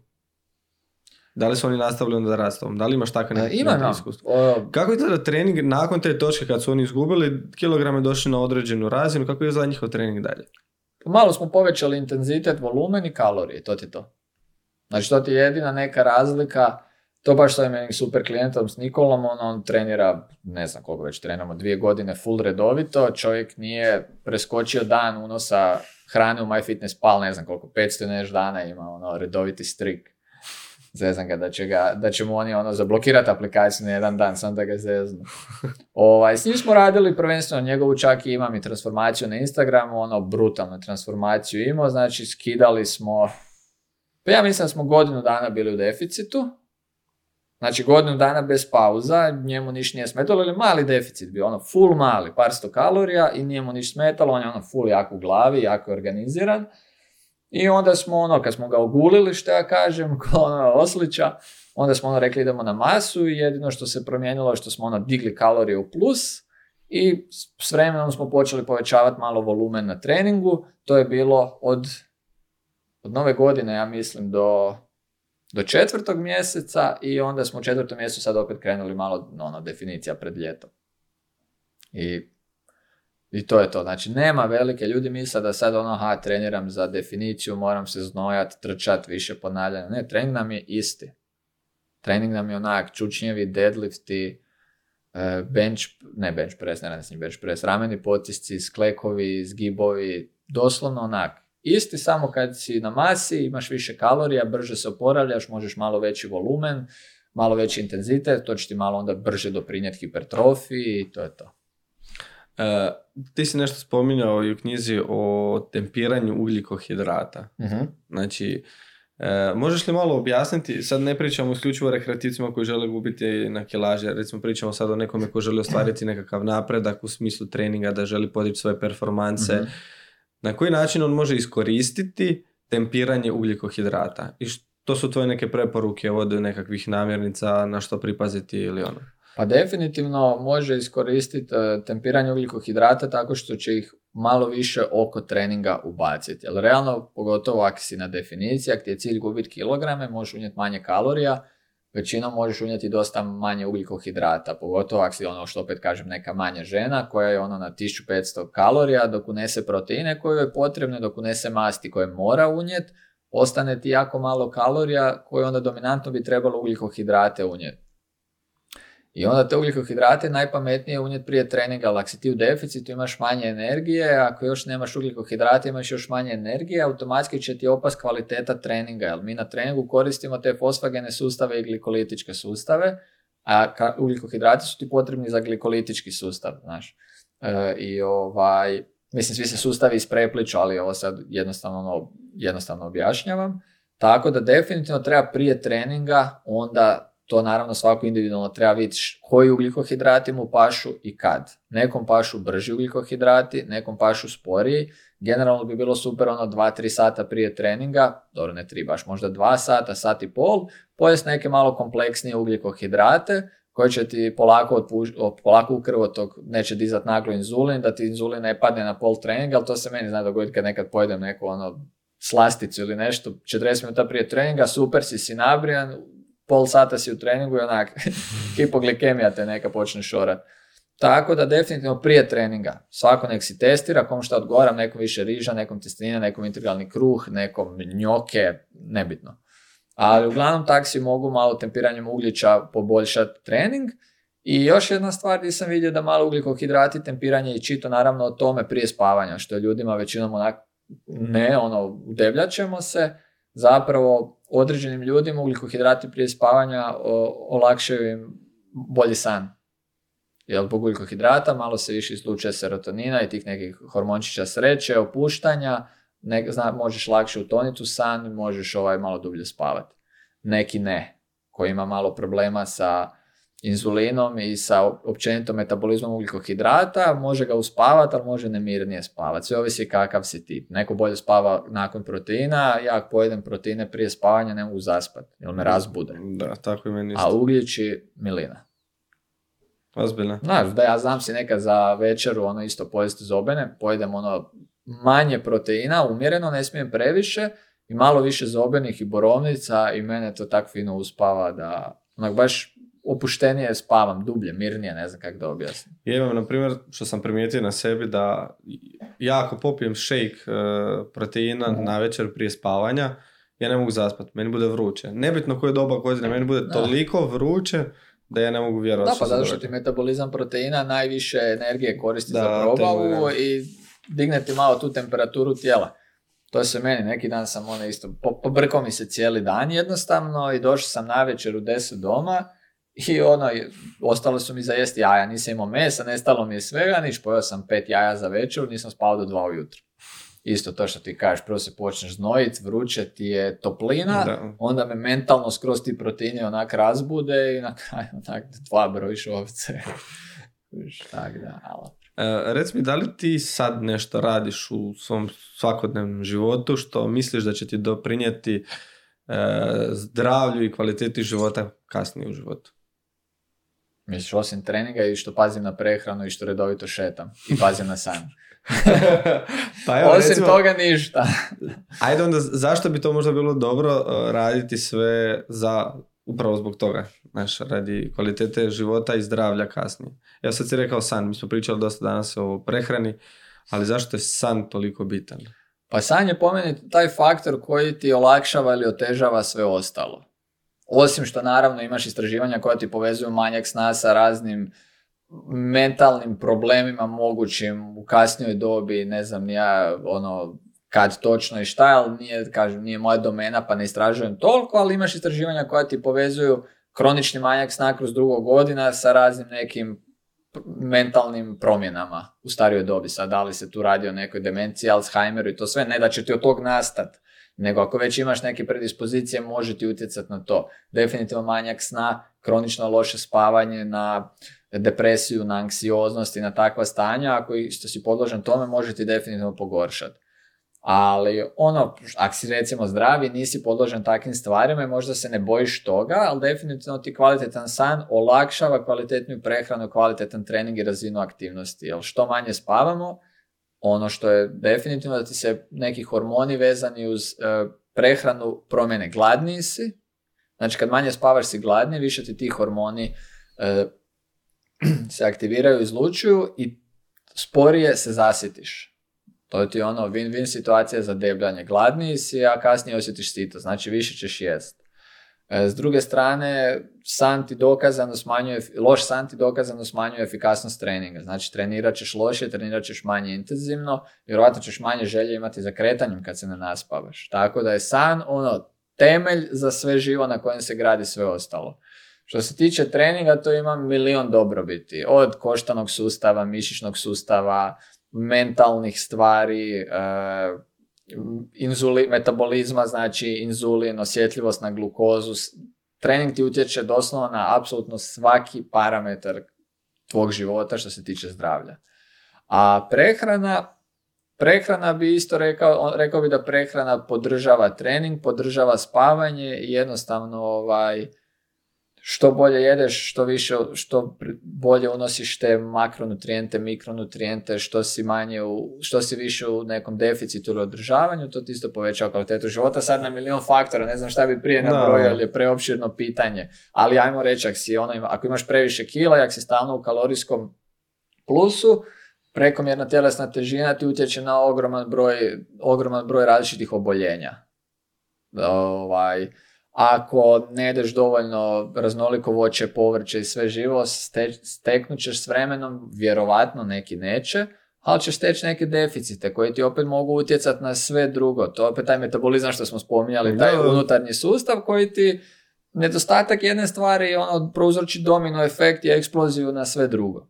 Tako da za dugoročno neko zdravlje definitivno san, trening, prehrana moraju biti ono, tip top. Što su bolji, to ćeš imati bolje efekte, vrlo jednostavno. Ne moraju svi biti savršeni, ali ako poboljšaš naspram ono kak sad jesi, opet ćeš si napraviti bolje nego što je. Da li si upoznat sa nekakvim terminom animal flow? Znači, vrsta treninga u kojem se koriste pokreti... Pa jesam, to ono i do portal i... Da. Što misliš općenito o tome? Pa dobra vrsta aktivnosti. Dobra vrsta aktivnosti, naravno da s takvim vježbama nećeš ostvariti neke benefite poput onog gustoće kostiju i ne znam ja šta, osim ako sad ima puno nekih skokova i sve, ali generalno u takvim načinima treninga teško je pratiti parametre progresivnog opterećenja, napretke, sve. To je super i to je po meni onak dobra stvar kao neka aktivnost visoko intenzivna, naravno zavisi koliko ideš profesionalno u to, kad vidim idu šta radi, to su onak akrobatske stvari. Da.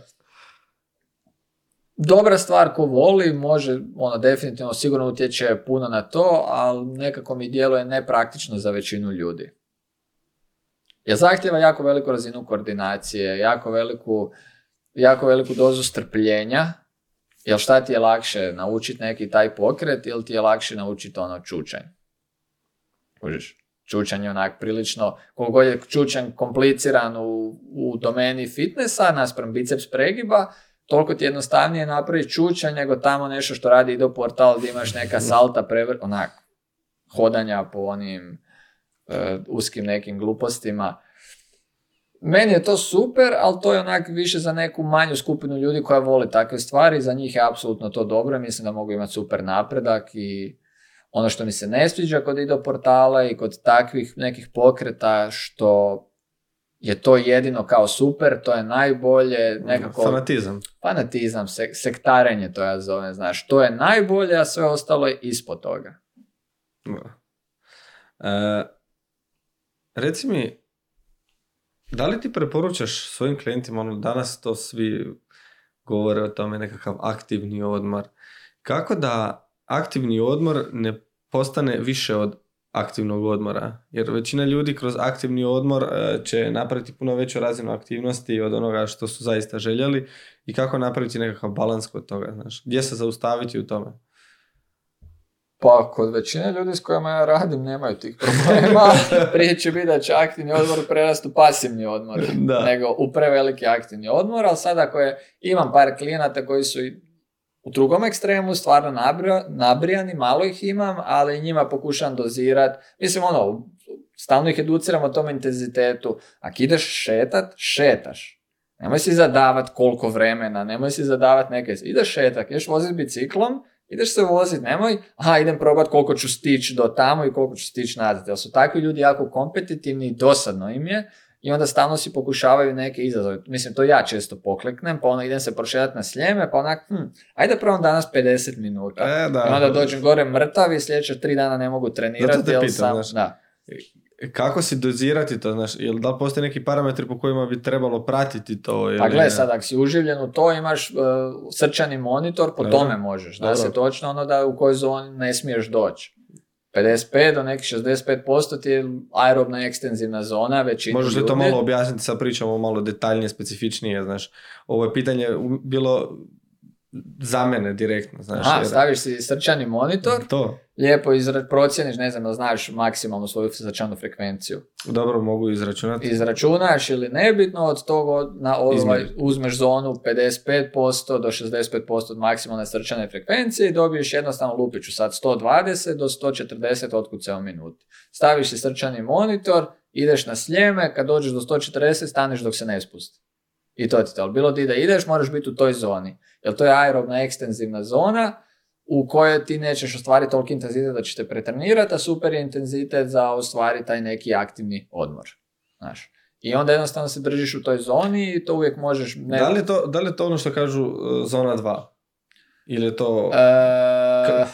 Svi, dosta sam čuo taj da- pojam treniranja u zoni 2. Mislim da da, zavisi kako definiraš, ali mislim da da.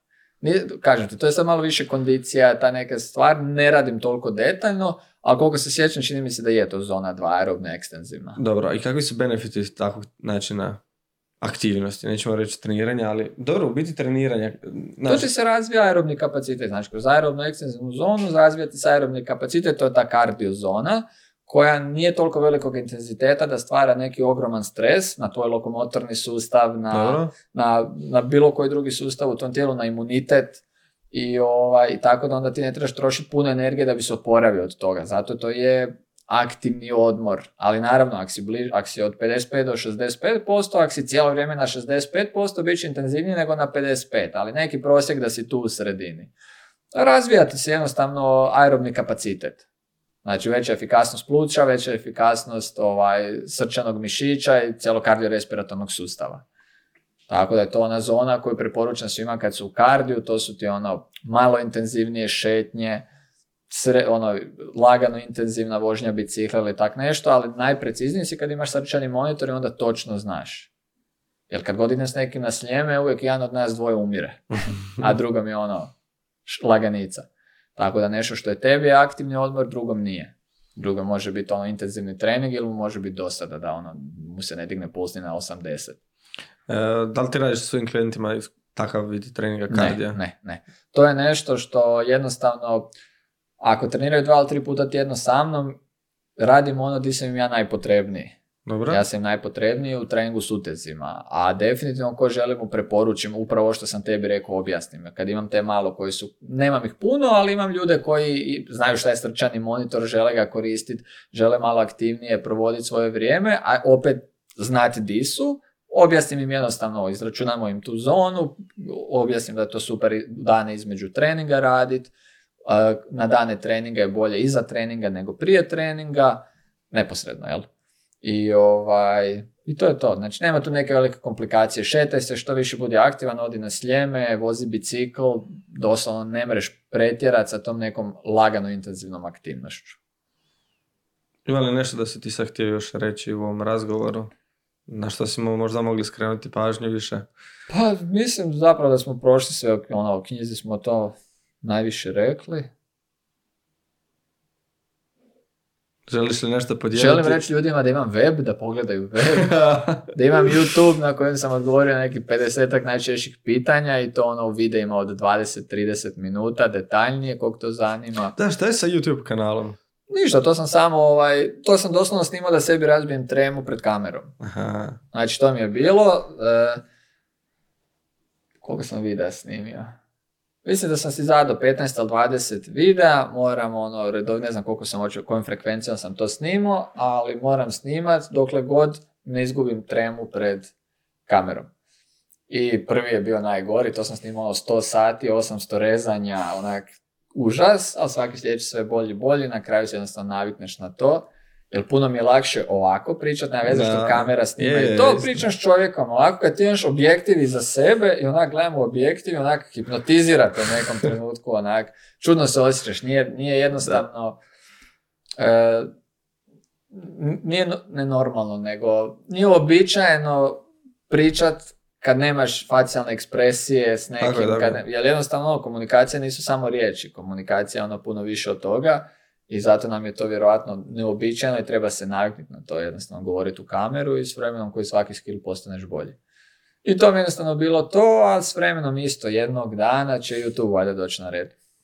E, kako se ti danas educiraš, znaš? U kojem smjeru ide tvoje današnje educiranje i koliko vremena zaista imaš provoditi na E, vlastitu edukaciju? Pa svaki dan se trudim čitat. Znači imam uvijek jednu knjigu koju čitam koja nema veze s fitnessom. Imam knjigu koju čitam koja ima veze s fitnessom. I imam e, trenutno najviše stručno, stručna, ajmo reći tako, edukacije su mi kroz newslettere. Znači ono examine.com sam se pretplatio, to je ono što se tiče suplemenata. Alan Aragon što se tiče nutricionizma. I ovaj, Mas od Greg Nuckolsa Stronger by Science, to je isto mjesečnik, mjesečni newsletter gdje se uvijek ono, pogledaju sva najnovija istraživanja, oni daju svoje mišljenje, kad platiš članarinu imaš dostupnosti nekim drugim sadržajima. To se trudim svaki dan nešto pročitati, ne bude baš svaki dan, ali ono, četiri, pet put jedno pročitam tak stvari koje me zanimaju, istražujem. Sad sam trenutno fokusiran najviše na istraživanje oko gluteusa. Jel to kako ću pisati u knjigu i sve, to me najviše zanima. To pratim, ono jedno 6-7 trenera koji su mi odlični, razmišljam isto pretplati kod jednog e, coach Kasem, ne znam li ga znaš, mhm. Odličan trener, nedavno sam ga otkrio, baš sam oduševljen, ima i super edukaciju, malo je skupa, ne da na rate, oko toga se lomim zapravo u zadnjih ono mjesec dana, ali dobro. A gle, uvijek kopam, znači, kad god nađem nekog zanimljivog, ko taj sad coach Kasim, prvo maksimalno probam prekopat sve besplatno što daje. Znači od weba, od Instagrama, sve YouTubea, sve besplatno i onda ako tu ne dobijem dovoljno informacija i sadržaja, onda se pretplatim na newsletter ili na nešto. Tako da, malo sam, ajmo reći, odustao od knjiga, stručnih za treninge, jer sam skužio da knjige dosta kasne. Ako je e-knjiga, ne, dosta su relevantne informacije, ali tiskana knjiga dok to prođe, sve živo što to treba proći dok se knjiga tiska i dok dođe do mene, dok ja naručim, već ti neke stvari budu zastarjele. Je li to razlog iz kojeg ti nisi još uvijek printao knjigu? Ne. razlog iz kojeg nisam printao knjigu, ali nemam fakat vremena za to, a znam da bi mi to puno vremena uzelo ovaj, otići printat, otići po knjige, Sad gledam koliko sam knjiga prodao, to sam isto ovaj, ono, uzelo mi je vremena dok izdaš svima račune. Jel nemam automatiziran sustav. Da. Kak imam, nemam ovaj, imam samo transakcijsko plaćanje, nemam ti fiskalnu blagajnu i ne mogu nikako napraviti da mi se automatski računi izdaju, nego mi svako mora ime i prezime poslati, ja mu moram izdati račun, poslati, ra... znaš, previše koraka, tako da me zapravo iznenadilo da se ljudima to i dalo. Ali, ovaj, Onda si razmišljam još da ja sad moram pakirati tu knjigu, pa je ispisati uplatnicu, kom to ide, pa nositi na poštu, pa onak, Isuse Bože. Pa bi to i diglo cijenu knjiga, to mi isto bez veze. Znaš, to bi doslovno, da sad tiskam e, fizičku knjigu, to bi doslovno ja radio bez ikakve zarade sebi dodatne. Isto bi na kraju zaradio koji iz e-book. A kako mi je cilj prebaciti se što više na online treninge i na online poslovanje i da mogu biti bilo di dok radim, onda mi nema smisla investirati u fizičke knjige. I još jedan razlog je što ja nisam nutricionist. Iako sam ja tu knjigu, znaš, o prehrani napisao, e, ne želim printati knjigu koja nije dominantna u mom području. Koliko god ja vjerujem u sve to što sam napisao, koliko god ja stojim iza toga i neki nutricionisti su i kupili knjigu, nekima sam i poslao, s nekima sam malo i komentirao dok sam pisao povratne informacije da dobijem i sve. Ja sam svjestan da to nije moja domena i da ja ulazim tu u domenu nutricionista, ali jednostavno sam htio napisati svoje iskustvo kojeg imam puno i znanje koje imam puno, ali to sve elementarno znanje. Cijela knjiga je elementarno znanje koje će pomoći prosječnom rekreativcu, zdravom, koji nema problema sa zdravljem, da se pokrene. A kao što sam i u knjizi napisao, svi koji žele ono više, detaljnije, koji imaju bilo kakvih problema sa zdravljem, kod nutricionista. Znači, ja ne ulazim u tu domenu i ne želim se zezati s tuđim zdravljem. A, ovaj, I zato nisam htio printat, jer jednostavno nije mi nekako etično, kolegijalno, ne znam kako bi rekao, a kad bude baš ono knjiga koju planiram napisati o treningu, to ću možda čak tražiti izdavača, nakladnika. O tom sam razmišljao, vidjet ću, nemam pojma, jer onda ti oni diktiraju cijenu i oni dobivaju postotak i, znaš, ne znam, moram... I oni guraju onda zbog sebe. Ne, ok, onda ti dobivaš njihovu platformu, to mi je jasno i ne moraš misliti sve, ali ne znam ni sa ove strane, kako ide to, ja imam obrt, sada meni neko prodaje drugi knjigu preko nakladnika, kako to sve ide preko računa. Te stvari moram istražiti, ali do toga ima vremena. Ali ta knjiga će možda biti fizička. Puno realnije nego ova. Ja sam se nadao da će ova biti dostupna, barem ono u fizičkom obliku, ali dobro, nema veze. E, reci mi još neke top tri knjige u zadnje vrijeme koje si pročitao i koje bi mogao preporučiti. Definitivno Naval Ravikant ne znam ni kak se zove knjiga, A- Alamank, Alamank of Navil Ravikant. Ne znam ni šta znači to Alamank, ali koliko sam skužio iz konteksta znači neki sažetak njegovih nekih stvari. U biti tu knjigu je pisao, jesi pročitao tu knjigu? Ne. Nisi, ali znaš ko je on? Da, da, da. E, u biti tu knjigu je napisao neka osoba u njegovo ime, tako što je skupila sve njegove tweetove, bla, bla, da. I fenomenalno. Ja nisam mogao ispustiti tu knjigu iz ruke. Znači, to mi je bilo onak wow za čitat, jako zanimljiva razmišljanja, jer on ne razmišlja samo o tome kako se obogatiti, nego kako se obogatiti, biti uspješan, ali zadržati sreću i neovisnost neku i takve stvari. I jako zanimljivih pogleda ima na biznis, na sreću i onak super, super knjiga koju bi on stvarno svakom preporučio ako na engleskom čita. Druga što me iznenadila, što sam ti rekao iz za Goginsa, uh, kako se uopće zove knjiga? Uh, Can't, Hurt Me. Can't Hurt Me. Goggins, znači, kao što sam ti rekao, ne volim ga gledat na, u video formatu, ne paše mi, nije mi nikako lego, ali kak sam sto preporuka dobio za knjigu i pročitao je, nisam je mogao ispustiti iz ruke, to sam ti rekao, onak, proguto sam doslovno knjigu, fenomenalna knjiga da vidiš koliko nečiji mindset može ići. I ono što je smiješno, doslovno dok sam čitao tu knjigu u tom periodu i dok sam trenirao u teretani, doslovno sam se onak, znaš, hoćeš stati i doslovno si misliš onak, kaj bi Goggins rekao. Koliko god zvuči ko kliše i, i napraviš. I stvarno je onak motivir, odlična knjiga, ali je prošao kroz ono jako težak život i sam, doslovno je sve sam napravio što je ostvario, skupio je milijone i milijone dolara za, mislim, za djecu poginulih e, vojnika, ono, svaka mu čast. Ne moraš se slagati s njegovim mentalnim setom, ne moraš ovaj, ti imati tako hardcore mentalni set, ali definitivno možeš svoj malo pogurat u tom smjeru. To je druga knjiga, a treća, hm, koja bi treća knjiga bila? Atomic Habits. Mene dalje knjiga stoji. To mi je, znači, hrpu knjiga čitamo tak, produktivnosti, navikama, većina su svi na istu šemu, ali ova knjiga je tak nekako jednostavno lijepo bila metodski posložena, toliko je onak straightforward bila u, u predstavljanju tih svojih ideja, zanimljiva za čitanje, baš me onak oduševila. Mislio sam da će biti još jedna ono knjiga ono o produktivnosti, ono give me a break, znaš, ali baš, baš me iznenadila. Isto je nisam mogu, kad ne mogu ispustiti knjigu, znaš, kad je onak, Da, bilo bi dobro da je malo ostavim, da se slegne to što sam pročitao, a ne mogu, vuče me onak, da hrpu ono pročitam, mislim sam je pročitao onak za tri dana možda, odlična, odlična knjiga. Mislim da sam čak stavio i objavu na Instagram za tu knjigu i neke stvari što su mi bile u njoj, eto, to su u zadnje vrijeme tri koje su mi ono super, super bilo. I to bi preporučio svakom, jer se može puno toga ovaj, kvalitetnog izvući svake. eto, Miša, sad na kraju bi se ja još htio samo zahvaliti našem sponzoru, sponzoru ove današnje epizode.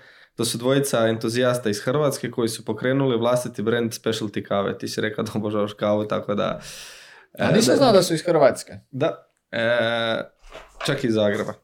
Ozbiljno. E, da, u, A vi fakat Lazarus Coffee HR. tako je. Govorimo o Lazarus Coffee. E, kava nije samo napitak koji pijemo na razne načine, kava je ritual, običaj, ona je stil života. Dinamika života, mnogo obaveza i aktivnosti zahtijevaju od nas potpunu budnost i punu pažnju. Baš zato Lazarus Coffee je naš novi wake up call. E, tvoje nece će biti zahvalno jer kava je odličnog okusa, moja preporuka je uvijek Brazil jer nećeš pogriješiti s njim, ali to je opet na vlastitom izboru. E, Sve o Lazarus kavi možete pronaći na www.lazaruscoffee.hr ili na linku u opisu podcasta. I na kraju bih htio pozvati sve da se pretplate na ovaj kanal, da prate Mišu, da kupe knjigu, link će biti isto tako u opisu profila na kojem će moći e, zatražiti knjigu e, i podijelite ovaj razgovor tako da što više ljudi čuje ovako kvalitetne informacije koje je Mišo mogao podijeliti s nama i to je to Mišo, ako imaš još šta za dodati na kraju. Pa nadam se da ćeš mi sad napraviti jednu ovu kavu. E, hoću, hoću, da probam. hoću. Tursku ne radim, ja radim si espresso doma, ali djeluje mi zanimljivo, a ova Lazarus mi djeluje super honey chocolate almonds. Da, možeš naručiti kod njih E, to me, e, granulacije, ili? da, možeš naručiti E, granulacije koje hoćeš, ovisi na način na koji pripremaš, ima čak i za onaj fancy aeropress ako hoćeš ili za To ne je znam što nije šta. Espresso aparat je. da. Espresso praviti, znači posebno Odlično. po narudžbi. Odlično, odlično. Super, Eto. ništa, to je to. Sad je već treći put, ovo je drugi put live, opušteno, Da, zanimljivo. Eto, do, do sljedeće knjige. do sljedeće knjige, Miša. Hvala ti još jednom na Ništa. ovaj razgovor. Hvala tebi. Vidimo se. Ajde.